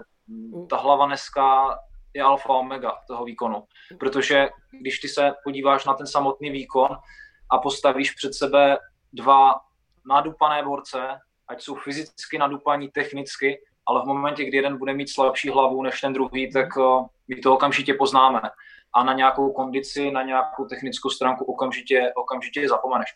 Hlava, hlava dneska opravdu alfa omega hmm. uh, výkonu. Přesně se líbí co, to, co ty jsi řekl. Kde ve světě, kde se pohybuju já jako pracovním, tak je to už úplně běžná věc. Já jako, když jsem padl, padl na hubu prostě z, z nějakých důvodů jako pracovně, tak jsem si tehdy vlastně vzal kouče, relativně známějšího v Čechách a hrozně mi to pomohlo, ale vlastně teďka, kde jsem ve firmě, tak každý na manažer, v podstatě všichni máme nějakým způsobem kouče a jsme i tlačený tou organizací do toho, aby my jsme koučovali ty začínající po škole lidi a i do nich vtloukali, že ty, co jsou na takových těch mezistupních, aby se učili koučovat, koučovat i ostatní a vlastně už je to úplně normální součást jako tý, tý business business sféry, pracovat s tím a je to vlastně úplně jedno, jestli se bavíme o práci nebo o sportu, jo? Protože ve spoustě, ve spoustě sportech, třeba v M M A se to říká, nebo i v tenise, tak spousta těch lidí po zápase řekne, no mě dneska nešla hlava. To je jako mm-hmm. přesně ono. Jo? A Dušan řekl hrozně hezkou věc, nebo uh, po disku, asi to bylo nějak z diskuse s Marianem Jelínkem, že kam posunout ten fyzický limit, je relativně to naráží na nějaký, že jo, strop, prostě ta kondice, technika a tak dále, ale ten potenciál té hlavy jako je otevřený prostě jako mnohem víc. Hmm. Mě by zajímalo, my jsme to předtím nakousli a teď si myslím, že je ten čas, Boro, jak se vlastně upeklo to, že ses dostal do řeckého nároďáku. Já jsem si v nějakém článku dočetl, že ty neumíš vůbec, nebo si neuměl jakože, jakože vůbec. Tak jak se to jako stalo a, a jaká to byla zkušenost pro tebe vlastně? Hele, uh, to bylo v té brněnské sezóně a já jsem tehdy byl zrovna ve škole, uh, kde mi přišla es em eska a ona mi přišla v řečtině od nějakého takového postaršího týpka, postaršího pána. Já jsem si to dělal do překladače a ten pán se představil jako trenér národního týmu a ptal se mě, jestli umím řecky a já říkám, že ne. A ten důvod, proč řecky neumím, je, protože naši se rozvedli poměrně brzo. Mně, myslím, byl rok, rok, rok dva, tudíž uh, já jsem nepřišel ani do styku vlastně tomu s řeckým jazykem, takže jsem odpověděl, že ne. A on jestli mi může zavolat, že jeho manželka je z Brna právě hmm. a že, že by mi dal k telefonu. Tak jsme si zavolali a v podstatě jsem se bavil s manželkou toho trenéra reprezentačního. Uh, on v podstatě mapoval situaci, jestli, jestli mám řecký pás, uh, jestli mám dvojí občanství, jestli bych měl vůbec zájem reprezentovat. A vzhledem k té situaci, že na pravém křídle byli fakt silní hráči, no, fakt velmi kvalitní hráči, takže a v, tu, v tomhletom jsem byl realista. Věděl jsem, že jestli chci hrát na mezinárodní úrovni, tak přes tu českou reprezentaci asi není úplně šance, hmm. tak uh, jsem řekl, ale proč ne, jako, proč to neskusit? Tak on mi řekl, ať přijedu na, na prosincový sraz a že se pobavíme víc, takže ono, já nevím, kolikátýho, dvacátého prosince mi poslali, poslali letenky a uh, já jsem někdy kolem druhého ledna letěl. Jo, to byl lednový sraz, takže druhého ledna jsem letěl do Aten. No, ten prostě... Hned první, hned první věc, prostě typický Řecko, jo. V e-mailu máš, že sraz začíná od druhého a druhého jsem tam byl já a borec s dvojím občanstvím ze Španělska, jo, řecké, španělské, takže jsme tam den seděli na hotelu a sraz začínal až třetího. Takže, takže prostě jako klasické Řecko hned od startu. A jo, ta zkušenost to byla fajn, a byť to mělo v úvozovkách takový jepičí život, protože hmm. a, opravdu dostat se dneska přes řeckou byrokracii. Jako to je, to je nonsens. To, to, neměl jsem prostě šanci, abych se dostal, abych dostal dvojí občanství v nějakém solidním časovém úseku. Mm-hmm. Jo, to znamená, my jsme se dostali do fáze, kdy veškeré dokumenty byly přiložené do, do řeckého jazyka, veškeré měli, měli oficiální razítko z ambasády a tam to někde skončilo. Tam to někde prostě na nějakém patřičném úřadě skončilo v šuplíku a mně se pak stalo zranění kolene, takže už se to pak vlastně vůbec neřešilo a navíc i v té době byl odvolaný ten trenér, který si mě, který si mě tam vytáhl. Hmm. Minimálně pozitivní věc, že, z čeho já jsem měl velkou, velkou obavu, že mě budou brát jako nějakýho parazita, jo, prostě jde tady tyhle prostě Čech si zahrát, ale s tímhle jsem se za ty dva, tři srazy prostě nesetkal a všichni mě brali jako kvalitního hráče, který má tu možnost v podstatě, byť vyrůstal v Česku, tak reprezentovat, takže hmm. tu druhou krajinu. Takže s tím vůbec nebyl jakoby problém, že by se na mě někdo díval z vrchu a hmm. říkal mi, co máš nebo nemáš dělat. Hezký. Uh, Helčo, mě by zajímalo, jak se, uh, než jsi vlastně odešla do zahraničí, uh, do Francie, tak si vlastně strávila jednu sezónu v Porubě, je to tak? Jo, uh, přesně tak. Jak se to vlastně stalo? A pak, jestli se nepletu, tak to je nějak období, kdy jste se poznali, ne? Nebo ne? Že já to... Nebo to je no, později? My... Nebo dřív? Ne, to je později, to je později. No, my jsme se znali už rok a půl v té mm-hmm. době. My jsme se vlastně seznámili, když byl Boris ve Zlíně. Mm-hmm. Tu sezonu. Potom byl sezonu v Brně, já jsem byla pořád v Mostě. A pak jsem vlastně přešla, přešla do Poruby. Zase to jako nebyl úplně hladký rozchod, okay. ale, ale prostě víš co, Slavie, Most, Poruba, to jsou tři nejvíc konkurenční týmy. A přijde mi, že v Česku pořád, nevím, jak je to teď, ale v té době se to vždycky bralo jako nějaká zrada, když hráčka mm. prostě chtěla kort tady v těch třech týmech, který mm. sobě nejvíc konkurovali. Jo. Přitom ve světě, ve Francii, v Rumunsku je to naprosto normální, že prostě hráči mm. přichází, odchází a jede to jak na běžícím páse. Takže já jsem vlastně i uh, tu sezónu v Mostě, tu poslední sezónu v Mostě, jsem koketovala s tím, že bych chtěla jít do zahraničí. A byla jsem i na nějakých testech v Německu, v první Bundeslize, ten tým měl zájem, ale mě stále nebylo dvacet tři let, hmm. takže se za mě muselo platit výchovní, což bylo nějakých asi sedmnáct tisíc euro, takže docela jako ranec. A ten tým řekl, že za mě, že jsou ochotní zaplatit asi dvanáct tisíc euro. A chtěli vyjednávat vlastně s Mostem, ale Most nechtěl vyjednávat. Chtěli buď celou částku, nebo prostě hmm. mě nepustí. No a potom se mi ozval pan Adámek, že se zase k němu dostala informace, že se nemůžu s Mostem úplně dohodnout. Dal mi velice solidní nabídku. Já jsem mu řekla, že bychom s Borisem po roce chtěli vlastně určitě jít do zahraničí a on řekl, že s tím nemá sebe menší problém, že mi dá do kontraktu, že mě zadarmo prostě pustí, pokud to bude tým ze zahraničí. Mm-hmm. Okay. Uh, dalším tím důvodem, asi proč jsem šla do Poruby, nebo ne, asi určitě, bylo, že Boris šel do Šaly tu další sezónu hrát a věděli jsme, že pokud já bych zůstala v Mostě a on by byl v Šale, tak nemáme absolutně jako šanci se nějak pořádně vidět. Přeci jenom Ostrava je to menší vzdálenost, Ostrava hmm. Šala.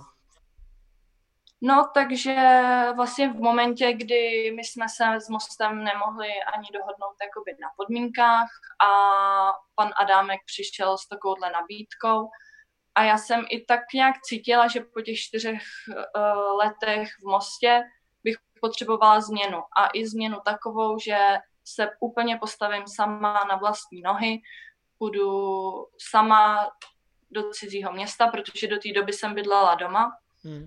A takže jsem vlastně se rozhodla, že půjdu do Poruby. V Mostě to nenesli lehce, já to naprosto chápu, ani pro mě to nebylo lehký. Jako v jednu chvíli to bylo jako rozvodový řízení, jsem se cítila. Hmm. Ale, ale určitě teď jsem zase přesvědčená, že to bylo to nejlepší, co jsem mohla udělat. Hmm. Hmm. To znamená, a vy jste, tam to trvalo rok, že jo, Boro, ty jsi byl taky, byl to rok nebo víc v té Šale? Rok, rok, nebo v podstatě, já jsem uh, si urval křížák hned, uh, no ne hned, bylo to listopadu. Jo, konec listopadu, přelom listopad, prosince, takže a já jsem se pak ze Šaly přesunul do, zpátky do Ostravy, takže jsme trávili čas společně, protože Helča tam hrála. Pak jsem zase v dubnu odjížděl zpátky, ale my jsme se nedohodli na, na další spolupráci a pak v podstatě začala ta naše, ta naše francouzská cesta tak, po tady téhleté sezóně. To mě zajímá vlastně, jaký bylo tvoje, Helčo, první zahraniční angažmá, jak se, no, jak se upekl, možná, v krátkosti, jak se upekl vlastně ten podpis toho. A ten kluk to byl, teďka to tady někde... Stella Sanborn. Jo, jo, Sanborn. Stella Sanborn. Stella Sanborn. Jo, to byla vlastně druhá liga a já jsem ještě předtím podepsala smlouvu s jednou agentkou. Mimochodem je to Rumunka a mhm. ta mi měla vlastně sehnat nějaký klub. Nicméně do tady toho klubu jsem se dostala přes Peťu Beňuškovou, se kterou jsem hrála teď tři roky, myslím, v Mostě. A ona přímo tady v tom klubu působila a oni vlastně jí psali, jestli neví o nějaký pravý spojce, která hledá klub a chtěla být do Francie. Takže mi vlastně napsala, že jsem jí napadla jako první a hmm. uh, vlastně nás takhle skontaktovala. Já jsem to potom samozřejmě musela předat agence, která to všechno musela vyřešit, protože jsem s ní měla podepsanou smlouvu, takže aby si za to mohla vzít samozřejmě odměnu. No a, a vlastně takhle se to upeklo, no. Hmm. Jaká byla ta, ta sezóna tam? Je, ty jsi, no, tam, ty jsi tam byla taky vlastně jeden rok, že jo, v tomhletom klubu. Uh-huh. A pak uh-huh. jsi šla do, dal, do vlastně Dijonu, že jo? Jo. Uh, no, byla to, byla to hodně náročná sezóna, protože vlastně my jsme tam šli s tím, že nám klub i agentka slíbili, že pomůžou najít klub i Borisovi, mm-hmm. což se jako absolutně vůbec nestalo. Vykašlali se na to, jak klub, tak i agentka. A pořád nám spíš jenom jako mazali med kolem pusy, jo, že prostě na to je ještě čas a že to se vyřeší a že to bude v pohodě. A my v té době samozřejmě naprosto bez nějakých zkušeností, tak jsme jim tupě věřili.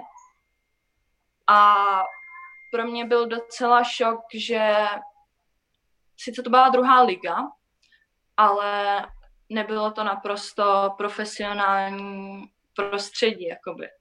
I prostě náš trenér, uh, on dřív trénoval ve Francii, ale původem je z Guadeloupe.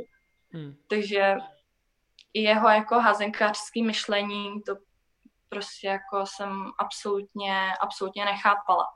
A třeba první dva týdny v přípravě nás naprosto zničil. Měli jsme dvakrát denně dvouhodinový tréninky, furt jsme jenom běhali, prostě úplně nás odvařil, ale pak vlastně v sezóně my jsme trénovali jenom jednou denně, čtyři dny v týdnu.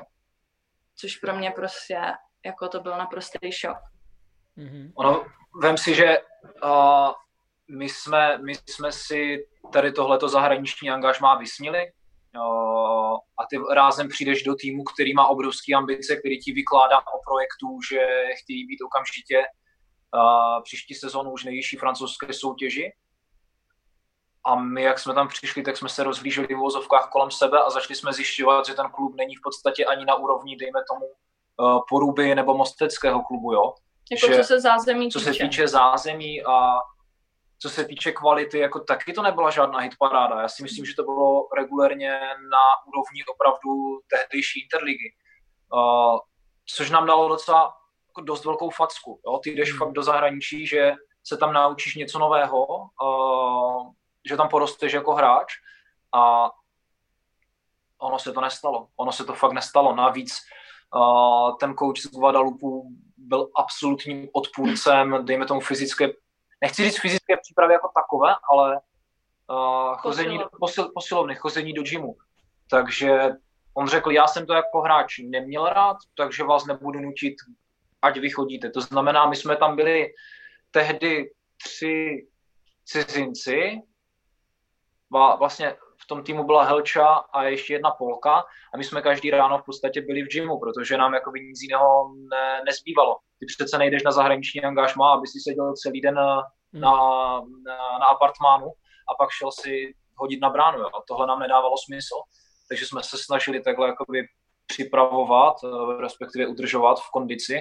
Já tím, že jsem tam neměl klub, takže tak jsem se musel nějakým způsobem kondičně udržovat, když jsem neměl příležitost ani hrát, ani trénovat. Takže docela nám to otevřelo oči, že to zahraničí nebude úplně taková procházka růžovým sadem, jak jsme si původně, původně mysleli. Hmm. Ale jako co se týče té tý úrovně, tak nemyslím si, že ta druhá liga je na úrovni interligy. Já jsem... je, to, je to lepší. No.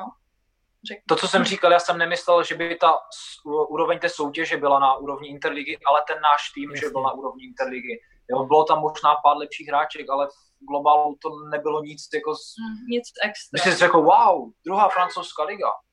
Ne, opravdu ne. Hmm. Hmm. Ale jako v té soutěži byly kvalitní jak týmy, tak i hráčky. Akorát ten náš tým do toho nezapadal. Jasně. Hmm, to je docela překvapivé, protože třeba u chlapů ten rozdíl, že jo, enormní. Jo, jak jsme se bavili, tak jo, Ivoš Šafář hrál e, pod Bašňákem, to je, myslím, že byla pátá a čtvrtá nějak tehdy e, e, a Žakse, ale on hrál i druhou a třetí a to, že to je oparník jinde, jako ty, ty týmy tam pro, e, oproti naší extralize. E, OK. Vlastně, co je zajímavý, i jsem to vlastně nakoukal, já jsem se ptal uh, Dušana, jaký byly jeho začátky v, v Norsku a vlastně popisuje taky a jsem se o tom bavil i vlastně s Míšou, že člověk to skoro nikdy jako nepřizná hned a pak jako po čase, když se s těma lidma člověk jako baví, tak to popisují jako šíleně těžký, jako brutální životní zkušenost, že ono to člověku hodně dá, že jo, to asi... Asi vás to hodně jako zocelilo, ne? Určitě. Jo. Um, a, ale je to vlastně zajímavý společný rys, když se takhle jako člověk uh, o, o tom baví. OK, tenhle ten rok nebyl úplně happy a stal se, stal se Dijon. Uh, což byla... No. Už taky nebylo úplně happy. uh, vím, mám tady k tomu nějaký jako poznámky, ale nechám vás to jako, nebo nechám tě to říct... Uh, jak to jako probíhalo a, a je, jak to dopadlo, no i. No, tak vlastně uh, my jsme jeli do Dijonu poprvé někdy uh, v dubnu, vlastně na zdravotní testy, podepsat smlouvu a aby nám ukázali město a, a všechno i zázemí klubový, tak uh, v ten moment to vypadalo všechno úplně snově. Vlastně Boris tam jel i na testy do nějakých uh, okolních týmů, ale uh, jo, před, my jsme tam byli asi dva dny. Dva nebo tři dny jsme tam strávili. A všechno, všechno vypadalo úplně super. Oni nás vodili po nejlepších restauracích, všechno za nás platili hmm. a ni, zase nic nebylo problém, všechno zařídíme, nic není problém. No, každopádně uh, vlastně už v červenci, v prvním týdnu přípravy, uh, začaly vylézat na povrch uh, problémy, jelikož hráčky na jednom tréninku začaly řešit, že jim chybí ještě červnová výplata. Mm-hmm. A to jsem byla trošku za, zaražená, protože jako na to asi ve Francii nikdo není moc zvyklý, ale všechny holky mě uklidňovaly, že, že to je v pohodě, že to se jedná jenom o minulou sezónu a že se to určitě doplatí. No ale potom jsme nedostali červencovou výplatu, nedostali jsme ani srpnovou výplatu a vlastně prezident klubu přestal naprosto komunikovat. S nikým nekomunikoval a nikdo nevěděl prostě, co se děje. A já ještě...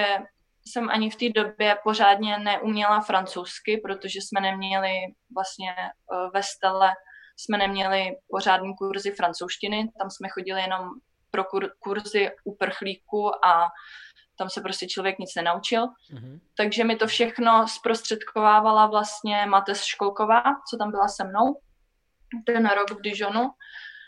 A takže my jsme z toho byli dost jakoby zmatený a vlastně někdy v listopadu to vypadalo, že jsme jeden den od toho, aby ten klub krachnul. Mm. Protože samozřejmě nebyly doložený uh, podklady na federaci, co klub musí před každou sezo- sezónou dokládat, jaký má budget, mm. jaký má výdaje a podobně. Takže nám vlastně federace i v polovině sezóny vzala asi šest bodů a my jsme se propadli beznadějně na poslední místo. Mm. Takže, takže v tomhle to, to nebylo vůbec, uh, vůbec veselý. A potom nakonec vlastně na poslední chvíli nás zachránil basketbal, který je hodně populární v Dijonu, to je tam vlastně nejpopulárnější sport. Mm-hmm.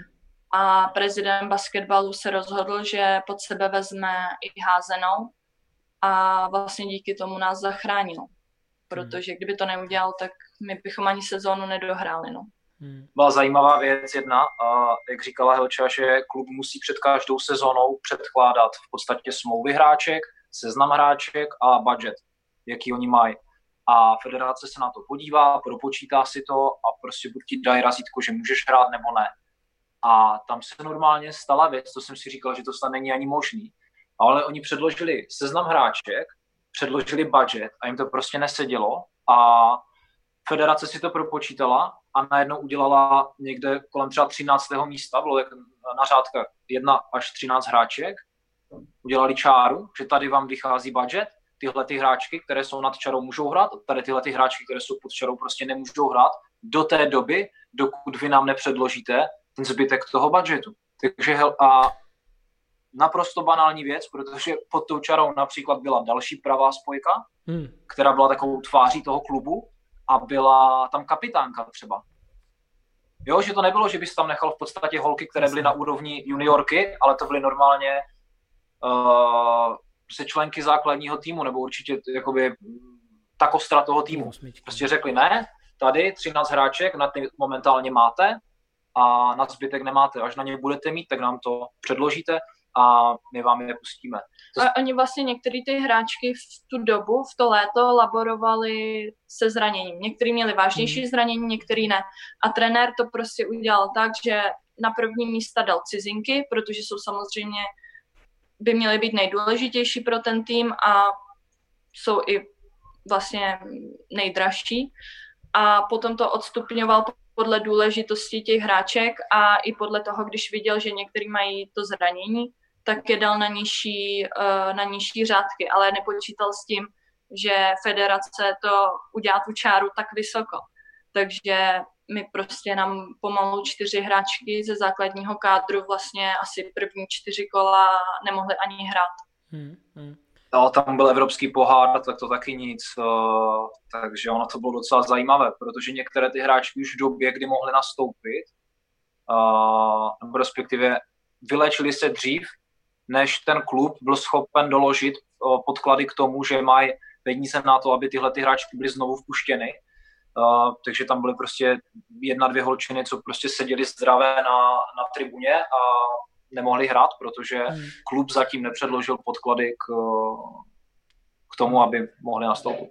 Za ty dva roky, Helčo, ty jsi to zmínila, vlastně naučili jste se, nebo jak zvládáte, nebo jak jste se naučili vlastně francouzštinu, jako... Uh... Já si vezmu slovo. uh, Helča, Helča se fakt naučila velmi dobře.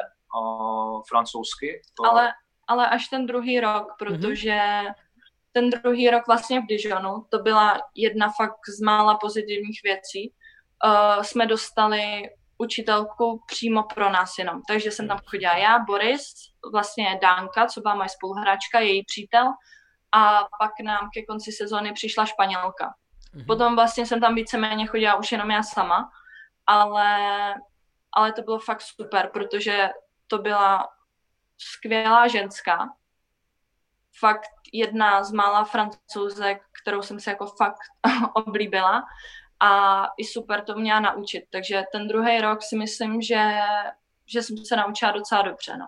Akorát třeba z mého pohledu to nebylo až tak efektivní, protože my, když jsme v té třídě byli čtyři, tak každý měl jinou úroveň. My jsme byli, já a ta Sára, co tam to je ta nánská spoluhráčka bývala, tak my jsme byli na jako nejnižší úrovni jako začátečníci.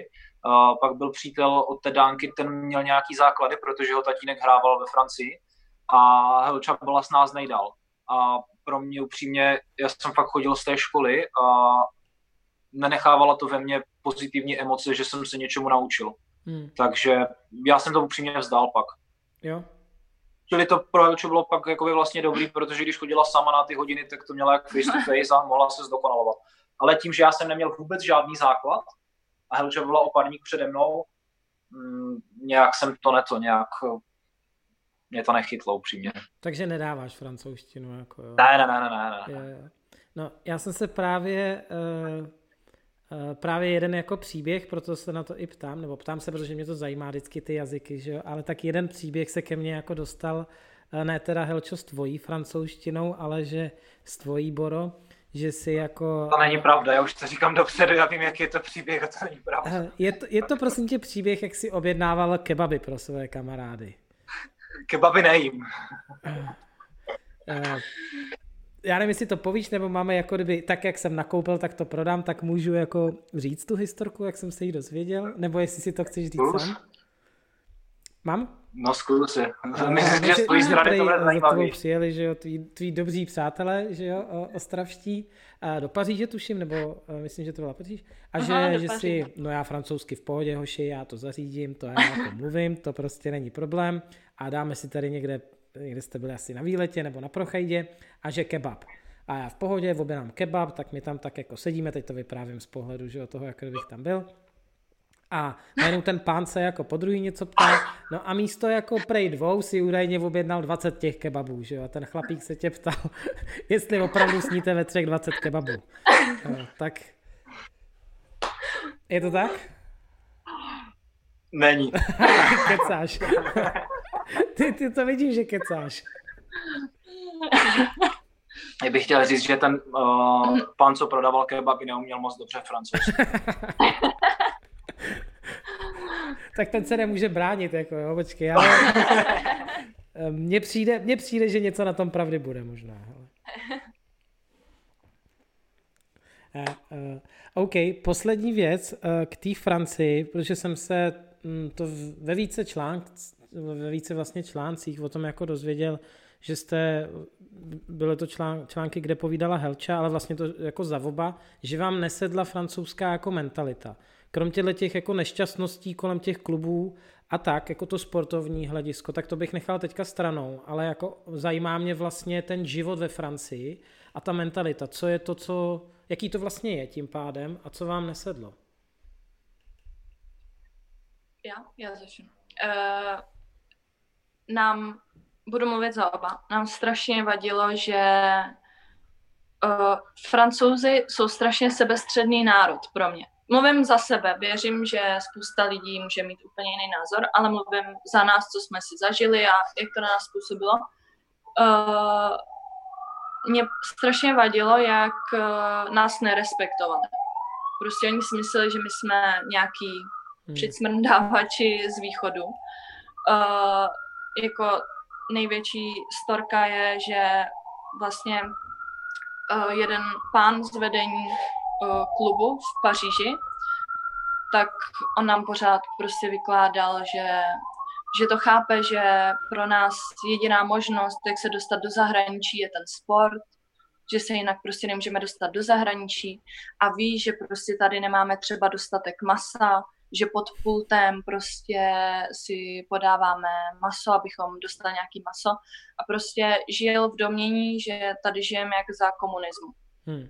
A prostě to se, možná jsme jako trochu ješitní, ale to se nás strašně jako dotýkalo, tohle, hmm, hmm, tohle co si o nás mysleli, nebo prostě oni ani nevědí pomalu, kde Česká republika leží, jo. A to mě jako strašně zaráží, vždyť je hmm. jenom Německo a Česká republika.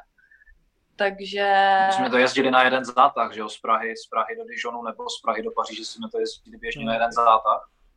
A jak říká Helča, samozřejmě jsem doskočil do té řeči, ale jedna historka se mi tady vybavuje právě jako by na tu vzdálenost a že oni absolutně netuší, kde, kde Česká republika je. No. A, a ono v té dijonské sezóně, vlastně tam hrál i Honza Sobola, měl tam celou svou rodinu a když byl na, když byl na, na vyšetření, ne, prostě na zdravotní prohlídce, tak se ho ta paní doktorka ptala, jakože slyší ten přízvuk, jestli se ho může zeptat odkud je, on říkal, že z Česka. A on říká, z Česka? A jak jste sem jako jel? Jak jste se sem dostal? A on říká, no autem. Autem? Takže když nám to Honza pak vykládal, tak uh, jsme nějak narazili na to, že si prostě třeba myslela ta doktorka, že přijel z Ruska. Že opravdu z Ruska dojet autem do, do, do Paříže nebo do Dijonu je, je docela komplikované, ale ne fakt jakoby z Česka, jo. Když pojíždíš v podstatě mm. Praze najdeš na dálnici a za jedenáct hodin jsi v Paříži, jako tak. Nebo prostě Borise na tréninku se kluci ptali, jestli už jsme se rozdělili s Polskem a podobně, prostě. Ty, jako... to, to je fakt zajímavý, že? Protože jak jsem mluvil o Ivovi, že jo, tak Ivo byl sedm let, tuším, jako dlouho, fakt dlouho a on byl, že jo, na Korzice, tak to je ještě úplně jiná mentalita, to je samo o sobě, mm. ale byl i dlouho na tom, i na pevnině. A se na to musím zeptat, protože vlastně si to nepamatuju, že by tako, vlastně si to nepamatuju, že by mě něco takovýhleho říkalo. To je zajímavý a určitě si myslím, že to je cenný, uh, cenná informace jako obecně pro hráče jako do budoucna, protože mně přijde, uh, mně přijde, že tohle to se málo jako říká vlastně, nebo takový ty zkušenosti uh-huh. z těch zahraničních štacích, že to je hrozně málo, anebo to zapadne někde v nějakým možná jednom jako rozhovoru. Ale to sakra může zahejbat jako s těma, s tím mladým člověkem, když je tam třeba sám. Ale to je... Jo, jo, to určitě. Jako jasné, ale to je třeba nic proti tomu, co se stalo v Paříži, a tam si opravdu uvědomíš, že uh, seš jako pro ně, když budu sprostý, že seš jako úplný hovno. Hmm. Protože... To vypípejte. Protože... Ne, já tady mluvím prostě normálně, to je jako... Teda doufám, že dostáváme zpětnou vazbu, že nemůžeme mluvit prostě, ale tak. My jsme, my jsme v Paříži, uh, myslím si toho po návratu po Vánocích, tak jsme začali mít problém v tom bytě s elektřinou. Prostě byl docela častokrát, když jsme měli více spotřebičů záplých, tak prostě došlo ke zkratu a vypadly pojistky. Ale jednou se stalo, že ty pojistky vypadly takovým způsobem, a asi to nebyl problém jenom pojistek, že jsme zůstali úplně bez, bez elektřiny. Hmm. A, ty, a byl leden, jo, byl leden a v podstatě yes. I topení bylo na elektřinu. A byl to zrovna čtvrtek a my říkáme, my voláme na klub, jestli se může někdo přijet podívat. Pán se přijel podívat z toho klubu, dejme tomu, že okamžitě, ale říká, na tohle to já sám nezvládnu. On na to prostě neměl uh, skills, aby tenhle ten problém opravil. Tak já zavolám do té společnosti, která vám dodává elektřinu. Když se nám řekli, že se v úterý na to přijdou podívat. Byl čtvrtek a my říkáme, ne, jako zítra. A on, ne, zítra fakt nemůžeme. Říkáme, jak je to možný, my máme být tady pět dní bez elektřiny, hmm. pět dní bez elektřiny a bylo jim to úplně volný. Hmm. Úplně oni... Ale to je i ukázka toho, jak... Nakonec, jakoby... pardon, nakonec to byly prostě dva dny, jo, ale jako my jsme spali s čepicema, s rukavicema, dvě peřiny na sobě, spacák, neměl jsi v podstatě kde uvařit, musel jít na ten kebab, že jo? A... Na dvacet kebabů, jako... že jo, co, na, co najde. Jo, na tak to jsme mohli kdo to měl žrát. A prostě jim to úplně, ale jim to úplně volný, jakože ty nemáš elektřinu, jo? My jsme třeba ani celý rok neměli v, v Paříži internet. Ale to je přesně ukázka toho, jak jakoby to tam i funguje v té Francii. Hmm. Přesně, tady to s tou elektřinou, jako oni oznámí, že přijdou za pět dní. To samé s internetem. Chtěli jsme si, protože to byl úplně nový byt, zrekonstruovaný, tak jsme si chtěli jít udělat internet. Z klubu prostě řekli, ať si tam dojdeme sami to zařídit, jestli to chceme. Tak jsme tam šli a vlastně nám řekli, že nám nemůžou udělat internet v bytě, protože na mojí I D card je jiná adresa, než je toho bytu. A že by potřebovali prostě uh, informace o třech posledních uh, lidech, co tam bydleli v tom bytě hmm. a podobně. A prostě předložila jsem jim tam smlouvy, předložila jsem jim tam papír, podepsaný od klubu, že je to jejich byt a my v tom máme povolení žít v tom bytě a je to absolutně nezajímalo a řekli, že nám prostě neudělají internet. A protože je to nějaká práce navíc, jo, protože někdo by musel více papírovat, někdo by se musel více snažit a, a museli ně... by mluvit anglicky. A mm-hmm. stačilo říct, ne, tohle to není možné, jo. Tak...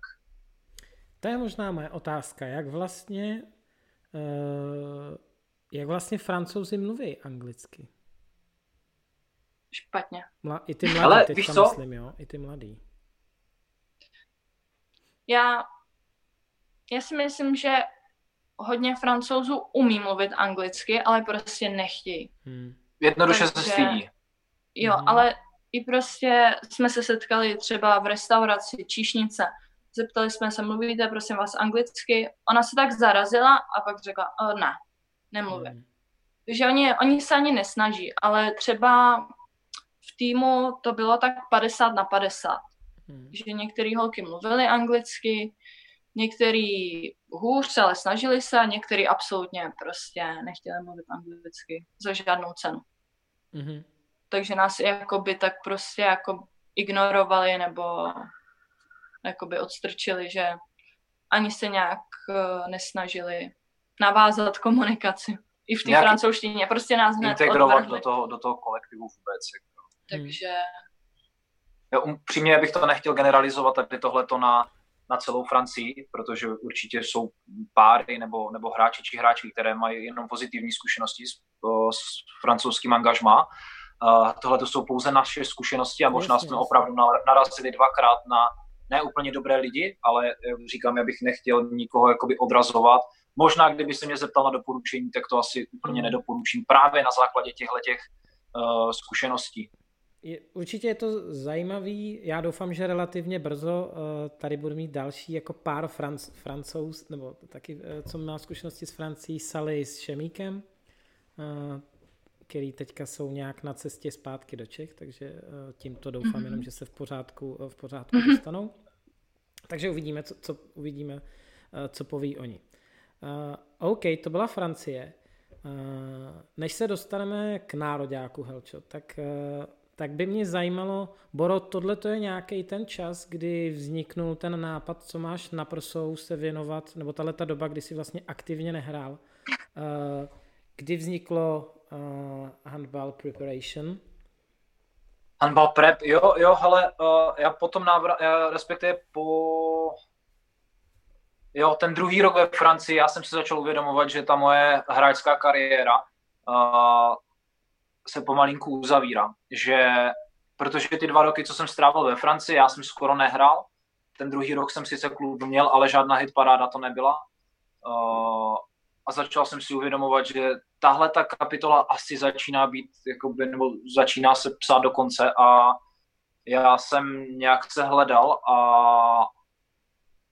Kondiční trénink byla věc, která mě vždycky zajímala, měl jsem v tom nějaký background ještě z minulosti, navíc uh, mám vystudovanou tělovýchovu, takže uh, dávalo mi to smysl, že tohle to je věc, uh, které bych si chtěl uh, v rámci té další životní etapy, uh, že, to je, že to je to téma, kterému bych se chtěl věnovat, že v tom vidím obrovský potenciál a speciálně v té házené jsou tady ty dveře otevřené, protože upřímně řečeno moc odborníků na sílu a kondici v rámci, v rámci dejme tomu Československa a té házenkářské větve tady moc není, takže v tom jsem viděl docela velký potenciál.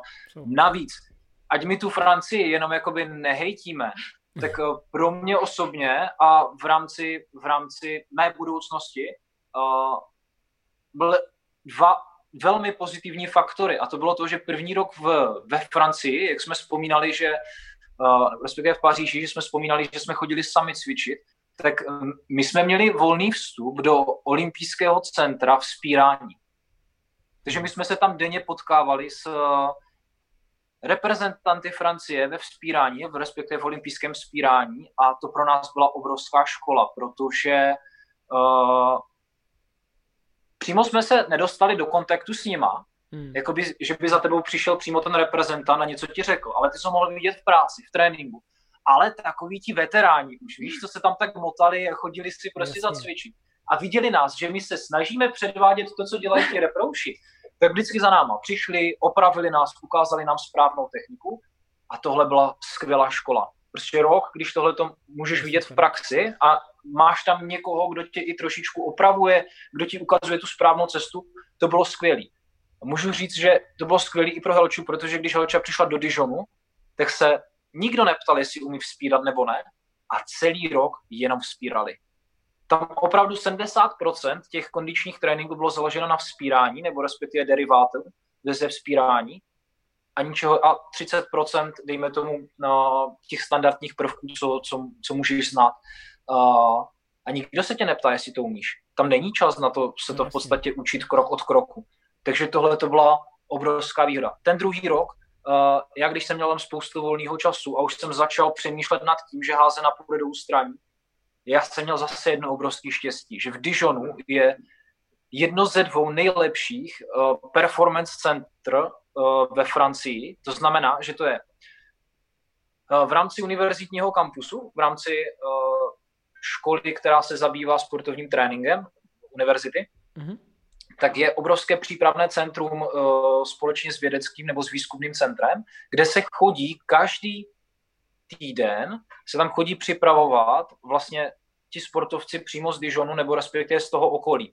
To znamená, já jsem měl možnost vidět v práci, ať už to druholigové házenkáře, ligové fotbalisty, ligové fotbalistky, rugbysty, A já jsem mohl basketbalisty a já jsem mohl každý den v podstatě vidět je v praxi a komunikovat s těmi trenéry. Hmm. Takže pro mě to byla stáž. Pro mě to regulérně byla stáž, protože já jsem tam ráno přišel s poznámkama a zapisoval jsem si, co na tom tréninku vidím. Pak jsem šel za tím trenérem, jestli bych se mohl zeptat uh, na pár poznámek. Bylo období, kdy se mnou nechtěli komunikovat, bylo období, kdy mi dali pádné odpovědi a dali a bylo období, nebo se stávalo, že jsme úplně neměli jakoby stejný náhled na tu na věc. Uh, ale každopádně zase byla to obrovská škola, která mi otevřela oči a minimálně v tom, jak já vím, že to nechci dělat. Hmm. Možná to je zajímavý tenhle ten dovětek, ale já jsem přesvědčený, že tady tahle ta francouzská škola toho silově kondičního tréninku může fungovat jenom ve Francii. Ale samozřejmě tohleto jsem si uvědomil až odstupem času. Až dejme tomu třeba po roce a půl, co, co jsem tady v Rumunsku a co nám ta francouzská štace hmm. skončila. Ale nicméně vidět to, hmm. skvělý, skvělý. To jsem ani, přiznám se, nevěděl. To je, to, to musel jako přesně stáž, jako to je, to je to slovo brutálně zajímavé. Ty jsi mi tam nahrál v jednu chvíli, já tady mám jako poznámku k tomu, co vy dva jste vystudovali. A já jsem včera, když jsem jako, když jsem si vás jako googloval, tak Helčo, ty máš taky, ty máš bakaláře na, na F T V S, že jo? A já jsem si přečet kus tvojí, tvojí bakule. A ta... A tam jako jsem našel jednu, jednu věc, na kterou se jako musím zeptat, protože ono to je i, myslím, v extraktu a já jsem si to pak našel i v té práci. Prosím tě, co bylo špatně s tím mosteckým bufetem, že tam je potřeba tak jako vý, výrazně... Ježiši, no to mi vyšlo z dotazníku, že jo? Já jsem právě koukal tam... Na, na to stěžované. No, no, no. Ne, to, to, to je tak pro odlehčení, že, že jsem se na to koukal, říkám, že, že bufet... Uh... Ježiš, já jsem vždycky říkala, že doufám, že si to nikdo nebude nikdy v životě číst. Hele, když si budete googlovat Helču, tak podle mě je to na druhý googlovský, jako na Google druhý page. Já jsem, v obou dvou jsem šel, myslím, do třetí, do čtvrtý, pak už, uh, pak už to je problém. Protože s Borisem... A pak začali to... řecky, že jo? Pak se začalo psát řecky, že? Ne, ne, u tebe byl problém, a to bylo možná YouTube. Začne to ukazovat Borise Johnsona, že jo, což je premiér uh, U K teďka. Takže tam, tam jsem v pytli. A, a řecky ani jsem, jsem nenarazil. A taky jsem teďka jako odbočil. A pojďme zpátky k tomu, co jsem jako nakousnul. A to je nároďák, Helčo. To je určitě téma na dlouho, ale mě by zajímalo asi dvě věci. Co jsem probíral i s Míšou, i vlastně, i, i vlastně s Dušanem. A je něco, že tam je opravdu, jako opravdu jako skvělá parta a skvělý jako... symbioza všech těch jednotlivců a že to je vidět na tom, že to je vidět na každém zápase, i když se jako prohraje, že to je něco unikátního. Já jsem ve všech těch rozhovorech předtím říkal, že všichni kluby řeknou, že mají dobrou partu.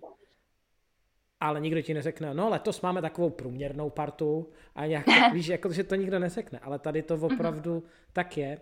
Tak to je, to je asi první část. Jako jak to vnímáš, co si myslím, že zatím, co si myslíš, že zatím stojí a co pro tebe znamená nároďák?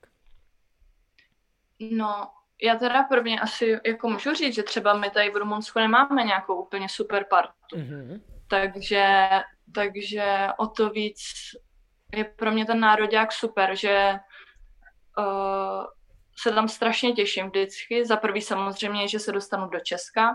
Za druhý, že mám kolem sebe česky mluvící lidi. A za třetí přesně, že je tam, že je tam ta parta, tam není...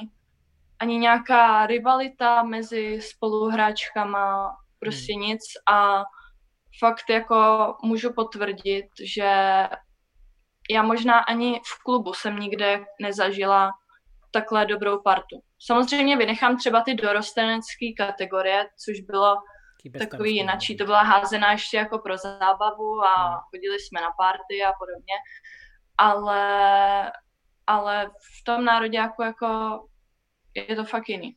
Hmm. Co myslíš, že zatím stojí?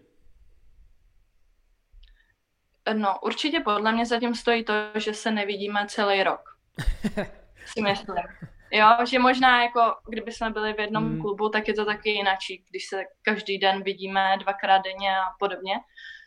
A asi, asi je to i o těch jakoby osobnostech, o těch charakterech těch hmm. lidí, co tam, co tam jezdí. A vlastně teď se třeba i ten tým hodně obměnil, teď s námi jezdí čím dál tím víc zase nových hráček a je super, že se vždycky jakoby tomu dokážou přizpůsobit. Hmm, hmm. Jo, že prostě se nestane, že tam přijede nějaká mladá hráčka a začne si vyskakovat nebo něco podobného, ale vždycky se prostě přizpůsobí tomu kolektivu, jak to tam prostě funguje, jak jsou nastavený pravidla a, a to je super, no. Je nějaký, nebo který zápas uh, v tobě nechal nejvíc emocí, nebo který zápas je ten jako top? nebo moment v nároďáku? Hmm.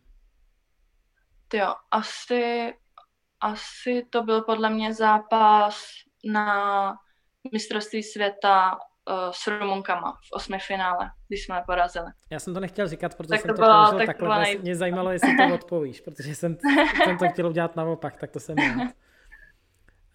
Ty jo, vlastně teďka působíš v Rumunsku. Jaký to pro tebe byl zápas tehdy, že jo? Ty jsi i bránila Neagu, že jo? Top dva, tři, nebo možná nejlepší hráčku světa tehdy. Jaký to byl pro tebe osobně ten zážitek z tohohle zápasu? Tak vlastně já jsem v té době ještě ani nevěděla, že půjdu do Rumunska, takže nějak nevím. Takhle jsem to, to, jsem to nevnímala, ale, ale byl to, jak, byl to masec, no. Byl to fakt super zážitek. Byly to samozřejmě na konci strašný nervy, ale prostě my jsme se pořád, oni nám, já ne, jako se to úplně nepamatuju do detailu, ale já vím, že oni nám vždycky prostě utekli, fakt mm. už o dost gólů. My jsme to stáhli, pak nám zase utekli, pak jsme to zase stáhli. A prostě na tom konci, jak jsme se táhali gól na gól, tak jsem prostě věděla, že, že to nějak dotáhneme, protože jak já musím říct, že my jsme na ně byli fakt jako skvěle připraveni. Mm. A, a to, určitě, to určitě taky rozhodlo. A co se týče Neagu, tak samozřejmě je to vždycky, vždycky zážitek proti ní hrát, i tady v lize, protože tady je to prostě uh, neskutečná celebrita. Má hmm. reklamy v televizi, billboardy všude a podobně. To je po Simoně Halep nebo se Simonou Halep je to tady prostě nejuznávanější jakoby, osobnost. Mm-hmm, mm-hmm. Mm-hmm. Ale já, abych pravdu řekla, tak já jí jako osobu úplně jako moc nemusím, upřímně. Okay. Protože ona je, co vím i třeba od spoluhráček, co s ní jsou v nároďáku, ona si prostě nikoho nepřipustí k tělu. Hmm. Na jednu stranu to chápu, protože kolem ní se musí motat strašně moc fanoušků, strašně moc lidí, co se k ní chtějí dostat blíž, jenom aby z toho nějak profitovali.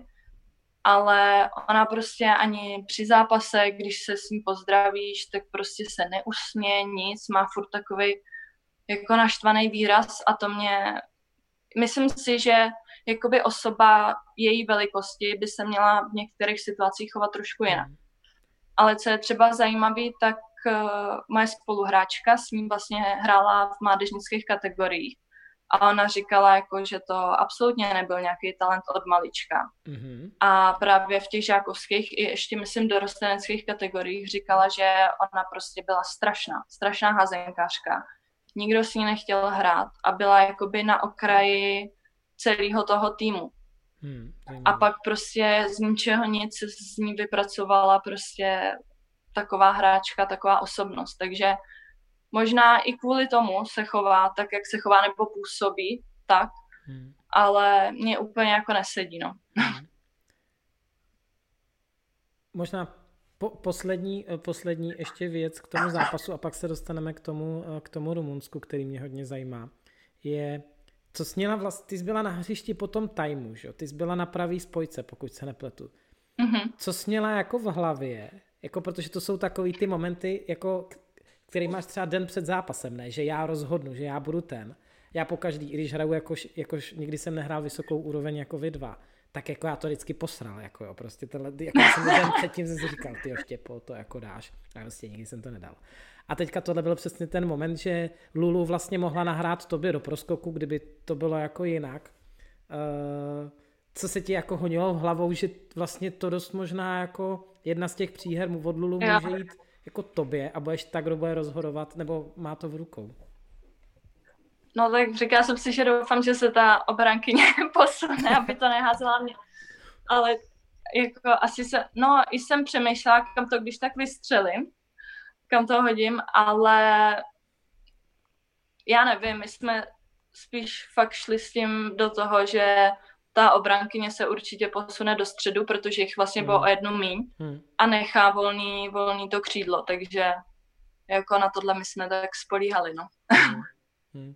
Já jsem viděl, já jsem viděl pak Krobákovo video, já jsem ho zmiňoval i teda s Míšou Hrbkou jsme probíhali, a tam je vlastně, jako hrozně kouzelný, jak vy pak všichni, všechny začnete brečet a prostě podle mě tak jako patnáct minut jako tam vlastně všichni brečí, jako chla, vy, jako mm-hmm. holky, chlapy, že jo, prostě tam kolem toho, tam byl ještě záběr, tam je na Karla Nocara, na, na Keclu, na Háňu a prostě všichni tam jako bulej. Musím říct, že to je hrozně silný, nebo jako... Hmm, stejná otázka, jako jsem měl na Míšu, komentátor na E H F říkal uh, this, this is the biggest win for the Czech Republic ever. Like for women, jakože women. Mm-hmm, uh, mm-hmm. Myslíš, že to je pravda? Tak myslím si, že v novodobé historii no, určitě, protože vlastně do té doby se nám nic takového nepovedlo. No. Škoda, že potom jsme nedokázali zlomit ještě Holanďanky hmm. a, a hrát o medaile, ale, ale určitě jsme i tím výsledkem jakoby ukázali zbytku Evropy a podobně, že by se s náma mělo počítat, no. Hmm. To pro souhlas. Obr- jako obrovský hlavně, úspěch to byl. I... A hlavně i prostě jako pro nás to bylo fakt zadosti učinění.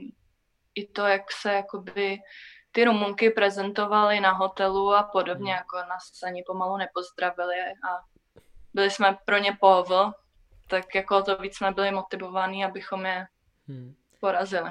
Pojďme možná na to Rumunsko. Jak na vás působí Rumuni? Já jsem tam tři měsíce pracoval, takže s tím mám taky nějakou vlastní zkušenost. Uh, mě přijde hodně hrdý, jako poměrně dost hrdý na to, v jakém stavu spoustu věcí mají a jak spoustu věcí jako umějí. Tak by mě zajímal váš názor, tak dám teďka prostor Borovi, jako vlastně jak na tebe působí. Uh, a ty jsi ale strávil tři měsíce v Bukurešti, Já že? jsem byl v Bukurešti, ano.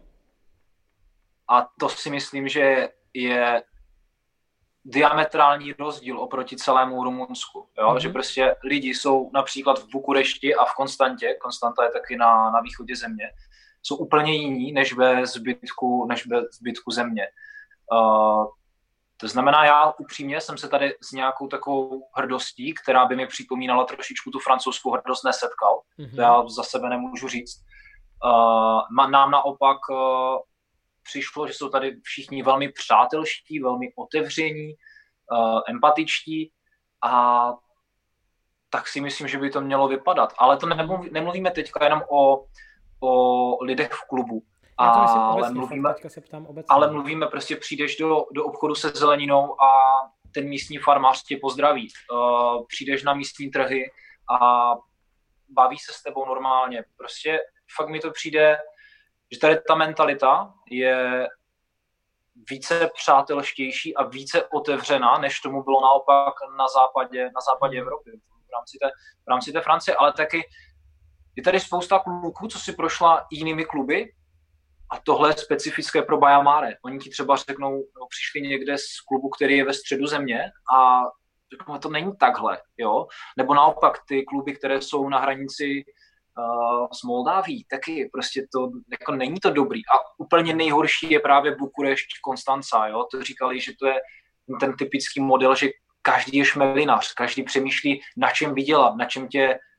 Uh, To našem tě, uh, prostě jak s tebe profitovat. Hmm. Takže jo, klasika, prostě taxikář. Slyšíš, že nemluvíš rumunsky nebo že mluvíš rumunsky s přízvukem boom, dvojnásobná taxa, to samé restaurace. Jo, takže ten východ té země, myslím Konstanca, Bukurešť, to není úplně friendly, jako například tady tahleta část, která je hmm. blíž, dejme tomu, k maďarským hranicím. Hmm. Takže to je za tu mentalitu za mě jako v pohodě asi. Ne, oni... Jsou jiný, oni mají jiný takový charakteristické rysy, které jsou úplně jiné, ale zrovna jako mentalita, mentalita asi nějakým způsobem je to pro nás více přijatelné než, než, než ta francouzská mentalita. A mě ani, abych to je možná uvedl na pravou míru, no to nebylo tak, že mě třeba, mě hrozně oni bavili a mám jako vlastně dodnes kamarády, že kolega je teďka na projektu nebo občas jezdí sem do Prahy a vydám se s ním, nebo i vlastně, a byli hrozně jako milí. Ale překvapili mě, že ve spoustě věcech jsou opravdu dost jako, jako takový sebevědomí. A bylo to i s tím sportem, že přesně mě přesvědčovali, že vůbec nechápali, že tam i dost sledujou, vlastně to můžete říct, jak moc sledují házenou, ale vlastně moje kolegyně přes čtyřicet bylo, tak znala naší, znala Lulu, znala Hrbinu, tuším, A vlastně já říkal, ale my máme Neagu, jako vy s náma vůbec nemůžete hrát, prostě jakože vůbec, jo. A hmm. pak takový, tak to, bylo, to, to, to jsem narazil a pak já, mě přesvědčovali, jo, pak mě přesvědčovali ještě, že mají nejlep, nejlepší kuchyni a že guláš vymysleli oni. Jo. Uh, a byli jste, to mě zajímá, byli jste v nějaký tradiční rumunský restauraci, jakože co by mělo být nějaký tradiční jejich pokrm?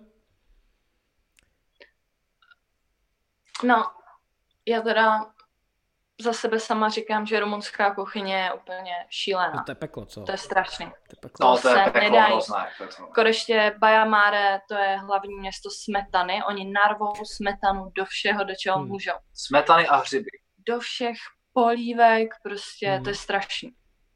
Ale vlastně my jsme, my každý léto máme team building, tady kousek za městem v takovém nově vybudovaném rezortu, který je fakt krásný, tak tam vždycky máme ty typické obložený talíře, různý ty uzený masa, klobásy a, hmm. a podobně.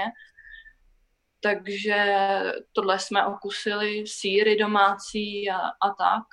A úplně nejpodstatnější je to, že vlastně v Rumunsku je naprosto běžné, že když podepíšeš kontrakt, tak k tomu o, vlastně v rámci té smlouvy ty docházíš jednou nebo dvakrát denně na, na jídlo, prostě do restaurace. Jo? To, co třeba není úplně běžné v Česku, tak prostě tady je jakoby strava zahrnutá v rámci toho kontraktu. Takže my má, vlastně máme tady restauraci hned vedle haly, takže to je vlastně místo, kde my se každý den dostaneme k tomu rumunskému jídlu.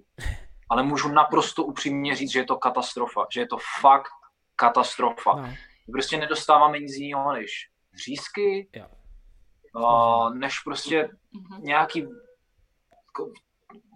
já, prostě všechno plave v oleji, protože tady jsme docela blízko maďarským hranicím, ono je to, doc, ono je to i chytlé, dejme tomu maďarskou kuchyni. Mm-hmm. Takže uzeniny, olej, jak říkala Helča, smetana, jo, i když dostaneme normální vývar, tak je to pro nás malý státní svátek. A oni naopak to hejtujou, protože to je pro ně jenom voda. Jo? A my konečně dostaneme něco, kde není smetana. A pak ty jejich nakládaný okurky, to se nedá jíst, to je strašný. To je slaný, kyselý, to je hrozný. A pak třeba květák nakládají, jo, a prostě to je hrozný. Já jako těch zkušeností mám víc, protože jsem tam něco taky jako za ty tři měsíce, ale pamatuju si, že já jsem tam dělal pro jednu banku, jako a měli dole restauraci, takže prostě jako byli v tom prachy, prostě nebyl to žádný jako shit. Mm-hmm. Jo. A pamatuju si jedno jídlo s tím řízkem, jste mi to připomněli. To byl, hele, řízek, že samozřejmě jako mastný jak prase, ale byl položený jako na pene, který byly jako v boloň, takový boloňský vomáčce. A bylo to zalitý takovou tou oranžovou dresinkovou vomajdou, jestli víte, já nevím, co říká. A tohle bylo jídlo teďka. A ten, ten kolega Rumun to baštil jak to. A teď my jsme to, se Slovák tam se mnou byl, teďka my jsme to nám i úplně, jako ty vole, jako, co, to, co to jako je, jo. A takovýhle kombinace, oni všechno smažejí. Ale co jsem chtěl říct, je ta tradiční uh, restaurace, jo. Ta kolegyně mě vzala se svým manželem, docela úspěšný chlapík jako v, v Bukurešti, do nějaký jakože typická rumunská jako restaurace. Nebyl to žádný luxus, ale prostě, že to mělo být jako toto ono. A tak oni jako co si dám. No vybral jsem si ve finále nějaký katův šlech v podstatě, jo. To bylo všechno, co měli, mm-hmm. tak to bylo hozený na pánvi s nějakou rozmarínovou bramborou. A on si dal jehněčí steak, jo, a on si objednával v rumunštině, takže já jsem nevěděl, co si dal. A přinesli mu jehněčí steak, ale jako přílohu, a to mě fascinovalo, přílohu, a to mě zajímá, jestli jste se s tím setkali, byly dva trojhránky smažáku. Tak to není příloha, ale to se normálně tady dává jako předkrm.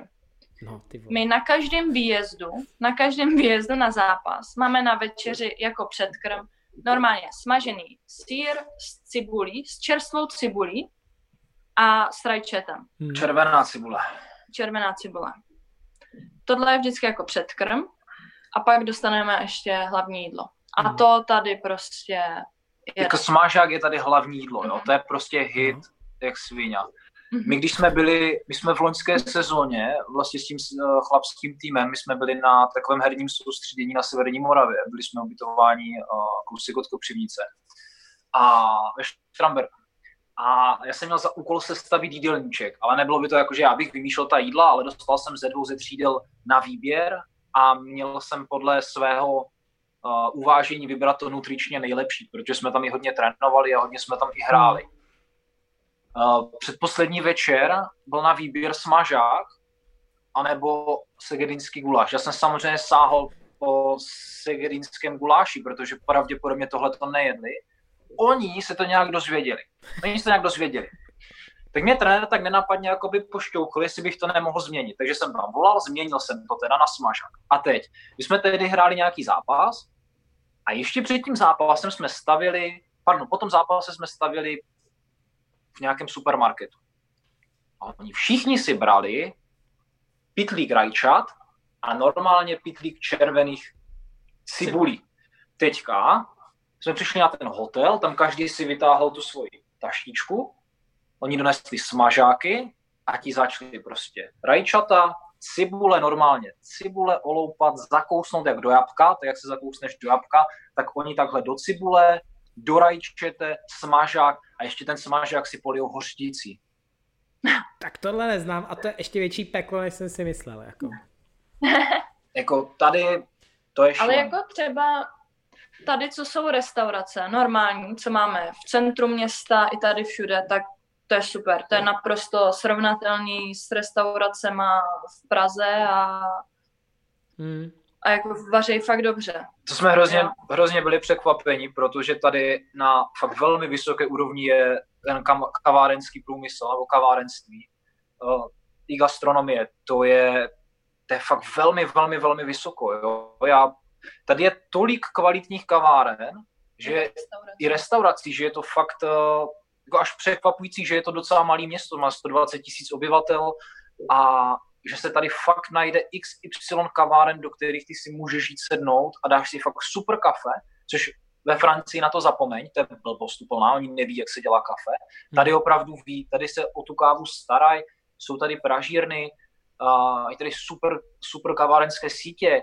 Uh, jako tohle je boží, to je, to je fakt super. Vy na to jste, to jste takový kafičkáři, ne? Jako, uh, vlastně já vás oba už dlouho mám podle mě na Instagramu a to bych řekl, že drtivá většina fotek, krom teda, že z dovolených, tak je z nějakého, no, speciálně Helča, myslím, že vždycky Boro je někde s velkým, s velkým účkem, jako uh, s kafíčkem, že jo? Jo, jo, to jsme byli i v Kluži vlastně na dva dny a to je, to je úplně jako město kaváren a restaurací, to bylo hmm. fakt super, no, to jsme si užili. Jako to je taková gastroturistika, tak hmm. už. Pokud by si našel, co v Kluži vidět, tak první, co ti vyjede, tak jsou prostě kavárny, restaurace a ať rozhodně si vyzkoušíš jejich uh, jakoby pub night tour, jo? Že prostě nějaký, nějaká tour po hospodách večer. Tohle je prostě to, na co Kluž láka. Mimochodem to, že je to fakt velmi hezké historické město a jo, stojí to za to. Já jsem narazil, že Helča měla rozhovor uh, na Bezfrází, nebo ten těch dvacet čtyři hodin s tebou. A já jsem si z toho vypsal jednu větu, která uh, mě přišla srandovní, že Bukurešť má své kouzlo, tak, uh, že to ti říkali spoluhráčky. Tak mě zajímá, jestli jste byli v Bukurešti. Uh, jestli no, má skutečně kouzlo Bukurešť, no. Nemá. Nemá, nemá. No. nemá, nemá, nemá. Je to strašný město teda. A my jsme jako neměli ani moc možnost to nějak procházet, ale podle mě jsme tak tři čtvrtě Bukureště projeli v taxíku. Oh. To jsme vlastně, tuto sezónu jsme jednou letěli do Bukurešti a jeli jsme asi hodinu a tři čtvrtě na hotel. No, to, to bylo strašný. To byla doprava příšerná, baráky příšerný. Pak jsme akorát byli v jednom obchodním centru, to bylo dobrý, ale, ale jinak no, tam, tam prostě nic není. Tam vlastně není jako žádný historický centrum. Tam je to dobrý na jeden víkend, protože tam je takový jako centrální, jak to říct, to starý historický centrum, tak tam jsou bary vlastně něco jako stodolní, akorát je to tak pětkrát větší, prostě jsou to různý uličky na sebe napojený. Tak tam jsem několikrát byl a to je jako dobrý. Jako, ale tak z pohledu party, že jo, jo. Ale tam jako nemáš... Jo, ale nemáš no. tam jako co vidět. A ten Čaučeskův palác, to je jako zase obrovský bizár, jo, jako to je, mm-hmm. to je jako nesmysl. Stojí to asi jako vidět, že si to dáš na checklist, ale to je tak, that's all, jako odchází z toho jenom, jsou. Mm. No. OK, a... mě by teďka vlastně zajímalo, jak, jak jsi, Helčo, jako vlastně spokojená v Baia Mare, co se jako po sportovní stránce? A druhá otázka jako na Bora, nebo vlastně možná na oba dva, jak funguje to, že vlastně, Boro, ty tam máš jo, roli fyzioterapeuta nebo kondičního trenéra, když máš oprav? Jo, jenom kondiční trenér v podstatě, no, vlastně. Jak můžu, tak, takže. Aha. Ale jak vlastně tohleto funguje, protože seš pro obě dvě složky, jestli se nepletu, pro chlapy i pro holky, podle toho, co vidím na Instagramu. Tak možná dám prostor, Helče, teďka, jak jsi spokojená herně, a pak bych navázal na ten zbytek. Se mnou, jak je spokojená. uh, ne, no.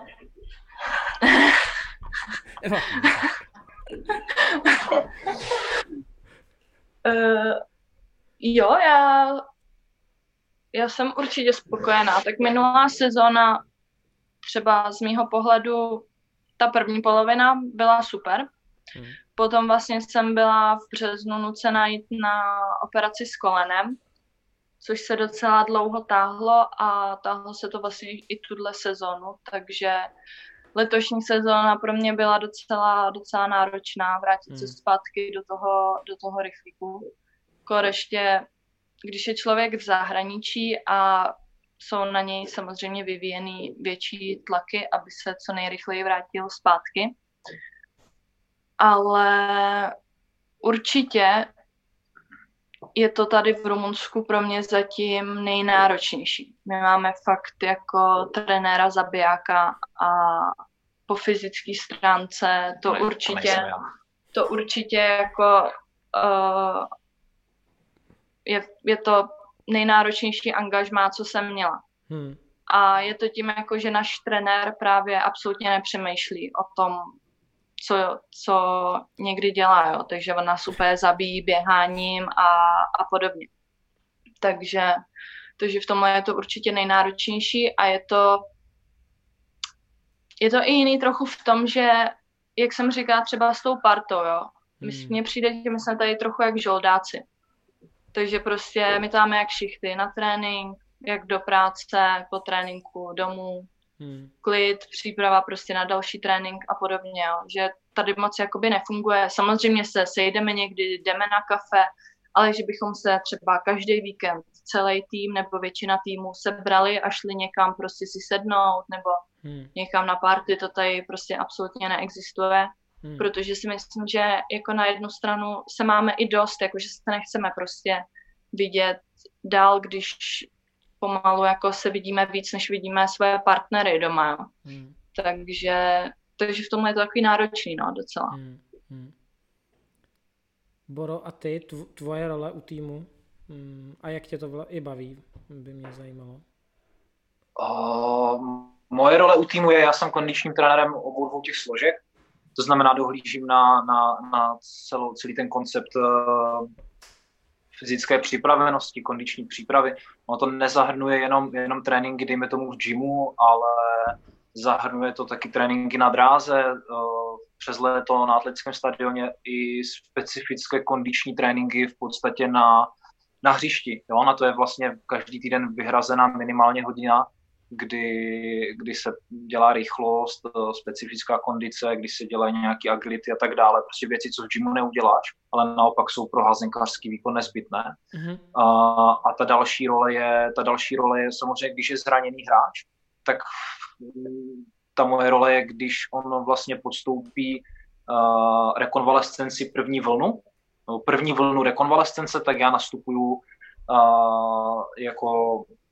ta druhá vlna, to znamená, že se ho snažím vrátit trenérovi, dejme tomu nějak připraveného, aby byl schopen absolvovat zápas. Což si vlastně a měl teďka pak... Helču, že jo? Protože jsem viděl jo, spoustu, to jako, velmi spoustu stories. To byl velmi náročný úkol tohleto.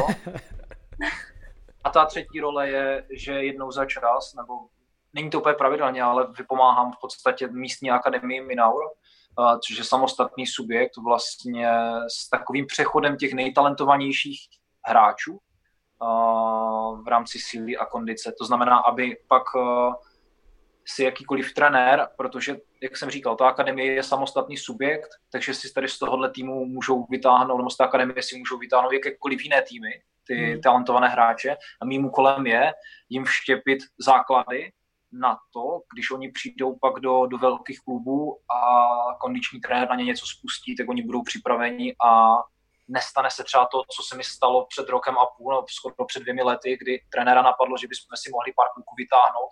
My jsme se pak na sebe dívali na tréninku, protože ten byl uh, jakýkoliv mi základy, síly a kondice úplně nepolíben. Úplně. Takže jsme pak jakoby upekli tady tuhletu spolupráci a to je, to je v podstatě moje práce tady, tady v Baia Mare. Jaký jsou pracanti uh, Báža s Tomášem Čípem z pohledu jako uh, ve vztahu k tvojí roli? Jsem tě neslyšel teď. Dobře. Ne. Uh, víš, o co jde? Uh, v momentě, kdy... Uh, nevím úplně, za jaký konec to vzít teďka, ale... Uh, jako no takže ti, nejsou dobrý víš co, když je, ti, když je ti celý život vštěpováno, že jsi prostě talent a že jsi fakt dobrý, tak ty tomu pak uvěříš a vlastně si myslíš, že nepotřebuješ nic dělat. Jo? A stačí ti to. A pak velmi častou odpověď, co slyším, že starýho psa novým kouskům nenaučíš, ale je to v nějakých mezích. Jako kdyby to bylo někde za hranicí, tak určitě, určitě nějakým způsobem zakročím, ale je to, je to v mezích, že to, co mají udělat, tak to v nějakém rozsahu udělají, ale že by to byli jak jeden, tak druhý, že by byli vyloženě milovníci těchto těch kondičních nebo silově kondičních tréninků, tak to úplně nejsou. Jo, tak, taky jej Milanovi bude třicet dva, Tomášovi třicet jedna. Milan aspoň minimální nějaký background z silově kondičního tréninku má, takže s ním je to jednodušší.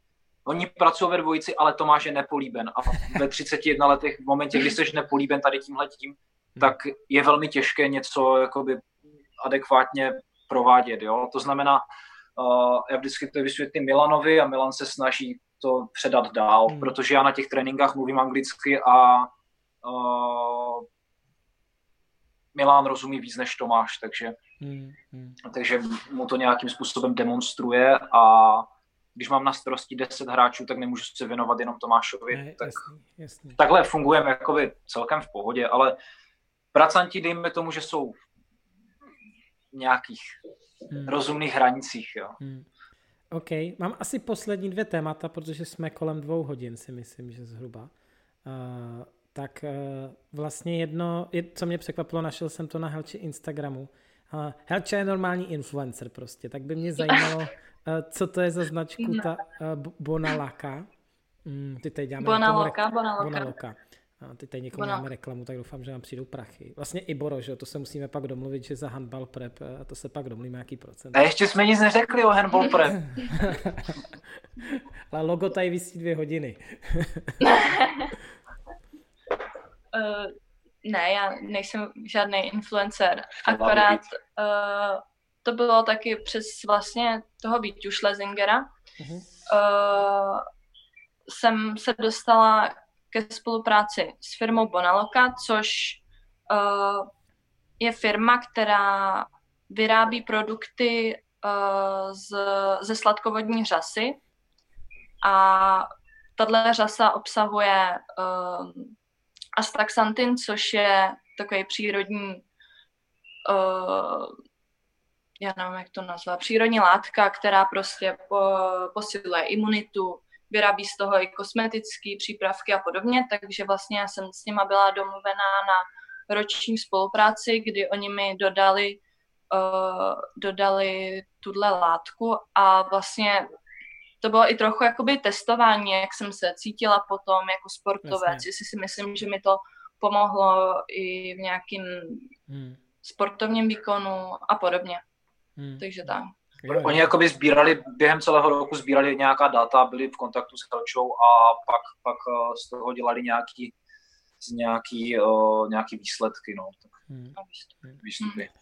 A bylo nás víc sportovců, jakoby, co jsme s nimi spolupracovali. Hmm. OK. Fungovalo to? Nebo jak, jaký byl vlastně tvůj feedback? Hele, jo, já musím říct, že jo, protože uh, já jsem třeba hrozně trpěla na to, že jsem byla pořád nemocná dřív.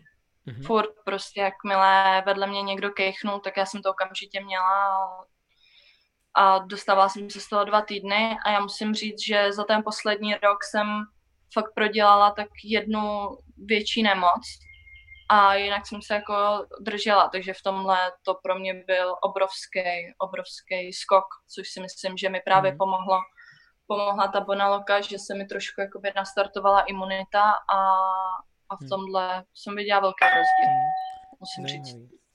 A pak mě zajímá, a to mám skoro jako ze svých posledních poznámek mám, a nevím, jak moc často to děláte, ale že jo, všiml jsem si někdy, že vy si děláváte nějaký jako takový naschvály a vtípky. Asi pamatuju jedno video, jak ty si podle mě neměla klíče a nějak si zvonila a Boro tě nutil, že ho tam něco zatancovat. Je to něco, co děláte nějak pravidelně, nebo jak tohle, jak tohle to jako je dělá? No, teď jsme, teď jsme trošku polevili. Ale my totiž tady máme takovou kameru a někdo, když uh, dole u, u vrátek za dveří, uh, za dveří, zazvoní, mm-hmm. tak nám se zapne tady kamera a vlastně můžeme sledovat toho člověka a on to, on to nevidí, on tam má jenom takovou kamerku. Takže vlastně jsme jakoby najeli na tohle, že když ten člověk chce pustit, tak musí zatancovat. Tak buď si děláme na schvály sobě, mm-hmm. a nebo když k nám někdo přijde, tak musí, tak musí taky tancovat, no. Uhum. A nikdo k nám moc nechce chodit, takže... A Báža taky tancuje. Andy si myslím, že možná za to... Andy tancovala, no. Báža a Báža tež tancuje. Báža tancuje, jo? Když se mu chce. OK. OK, tak jsme... Mm, já vždycky... Jsme, jsme na samém závěru a protože máme zase už přes dvě hodinky, tak aby jsme mm, ne to, nepřehodili na, na, naše, naše posluchači. Posluchači, já určitě věřím, že budeme mít možnost si to někdy zopakovat. Nějaký poslední, každému z vás dám prostor, nějakou poslední message, můžeš tady využít, Boro, určitě z pohledu nějakého tvýho pohledu na věc kolem kondice, nebo vzkaz mladším posluchačům, whatever, nechávám to na vás, nebo vzhledem k současné situaci. Máte prostor teďka. Ty začín. Uh, Určitě posilujte. Ne, bych to zase takhle nechtěl být, takhle říkat, ale uh, ono je třeba si uvědomit jednu věc, nebo kdybych měl vzkázat nějaký, nějakou message, dejme tomu mladším posluchačům, kteří by uh, eventuálně chtěli jít podobnou cestou, to znamená v nějakém mladším věku se dostat do zahraničí a například si uh, tímhletím sportem vydělávat. Uh, že by nad tím měli začít přemýšlet jako nad uceleným konceptem, nad tím, že jenom trénovat nestačí, že všechno ovlivňuje všechno. Dneska jsme tady trošičku probrali stravu, dneska jsme tady se bavili o mentální přípravě, zazněla tady síla a kondice a tohle to jsou všechno prvky, které zapadají do sebe a fungují společně. A on, ten celkový ten sport, on je karma. A házená, jak bys met, to znamená to, co ty tomu sportu dáš, tak to ti ten sport vrátí. Hmm. Takže konkrétně message, přijít na trénink čtyřikrát týdně si trénovat házenou a pak na to házenou nepřemýšlet, jako rozhodně nebude stačit. Hmm. Pokud chceš se někam dostat, tak proto musíš sakra něco udělat. Hmm. Hmm. Souhlasím. Hmm, já taky. A já nevím, no, co bych, co bych řekla. Uh, Asi já taky, no, bych řekla těm lidem, co by se třeba chtěli dostat do zahraničí, nebo by je to nějak lákalo, tak prostě ať si stojí tvrdě za svým, no, ať moc jakoby neposlouchají, nechci říct úplně neposlouchají své okolí, ale ať berou v potaz to, že každému člověku jde jakoby ne úplně o jejich dobro, ale o své dobro. Až, ať to jsou prostě prezidenti klubu, agenti hráčů hmm. a podobně. Takže ať si prostě, pokud něco chtějí, ať si tvrdě za tím stojí, protože nakonec budou jenom oni sami prostě odkázaní na sebe a jakmile bude nějaký problém, tak se hmm. může stát, že prostě agenti, kluby a podobně dají od toho ruce pryč. Takže být v tomhle obezřetný. Hmm. Hmm.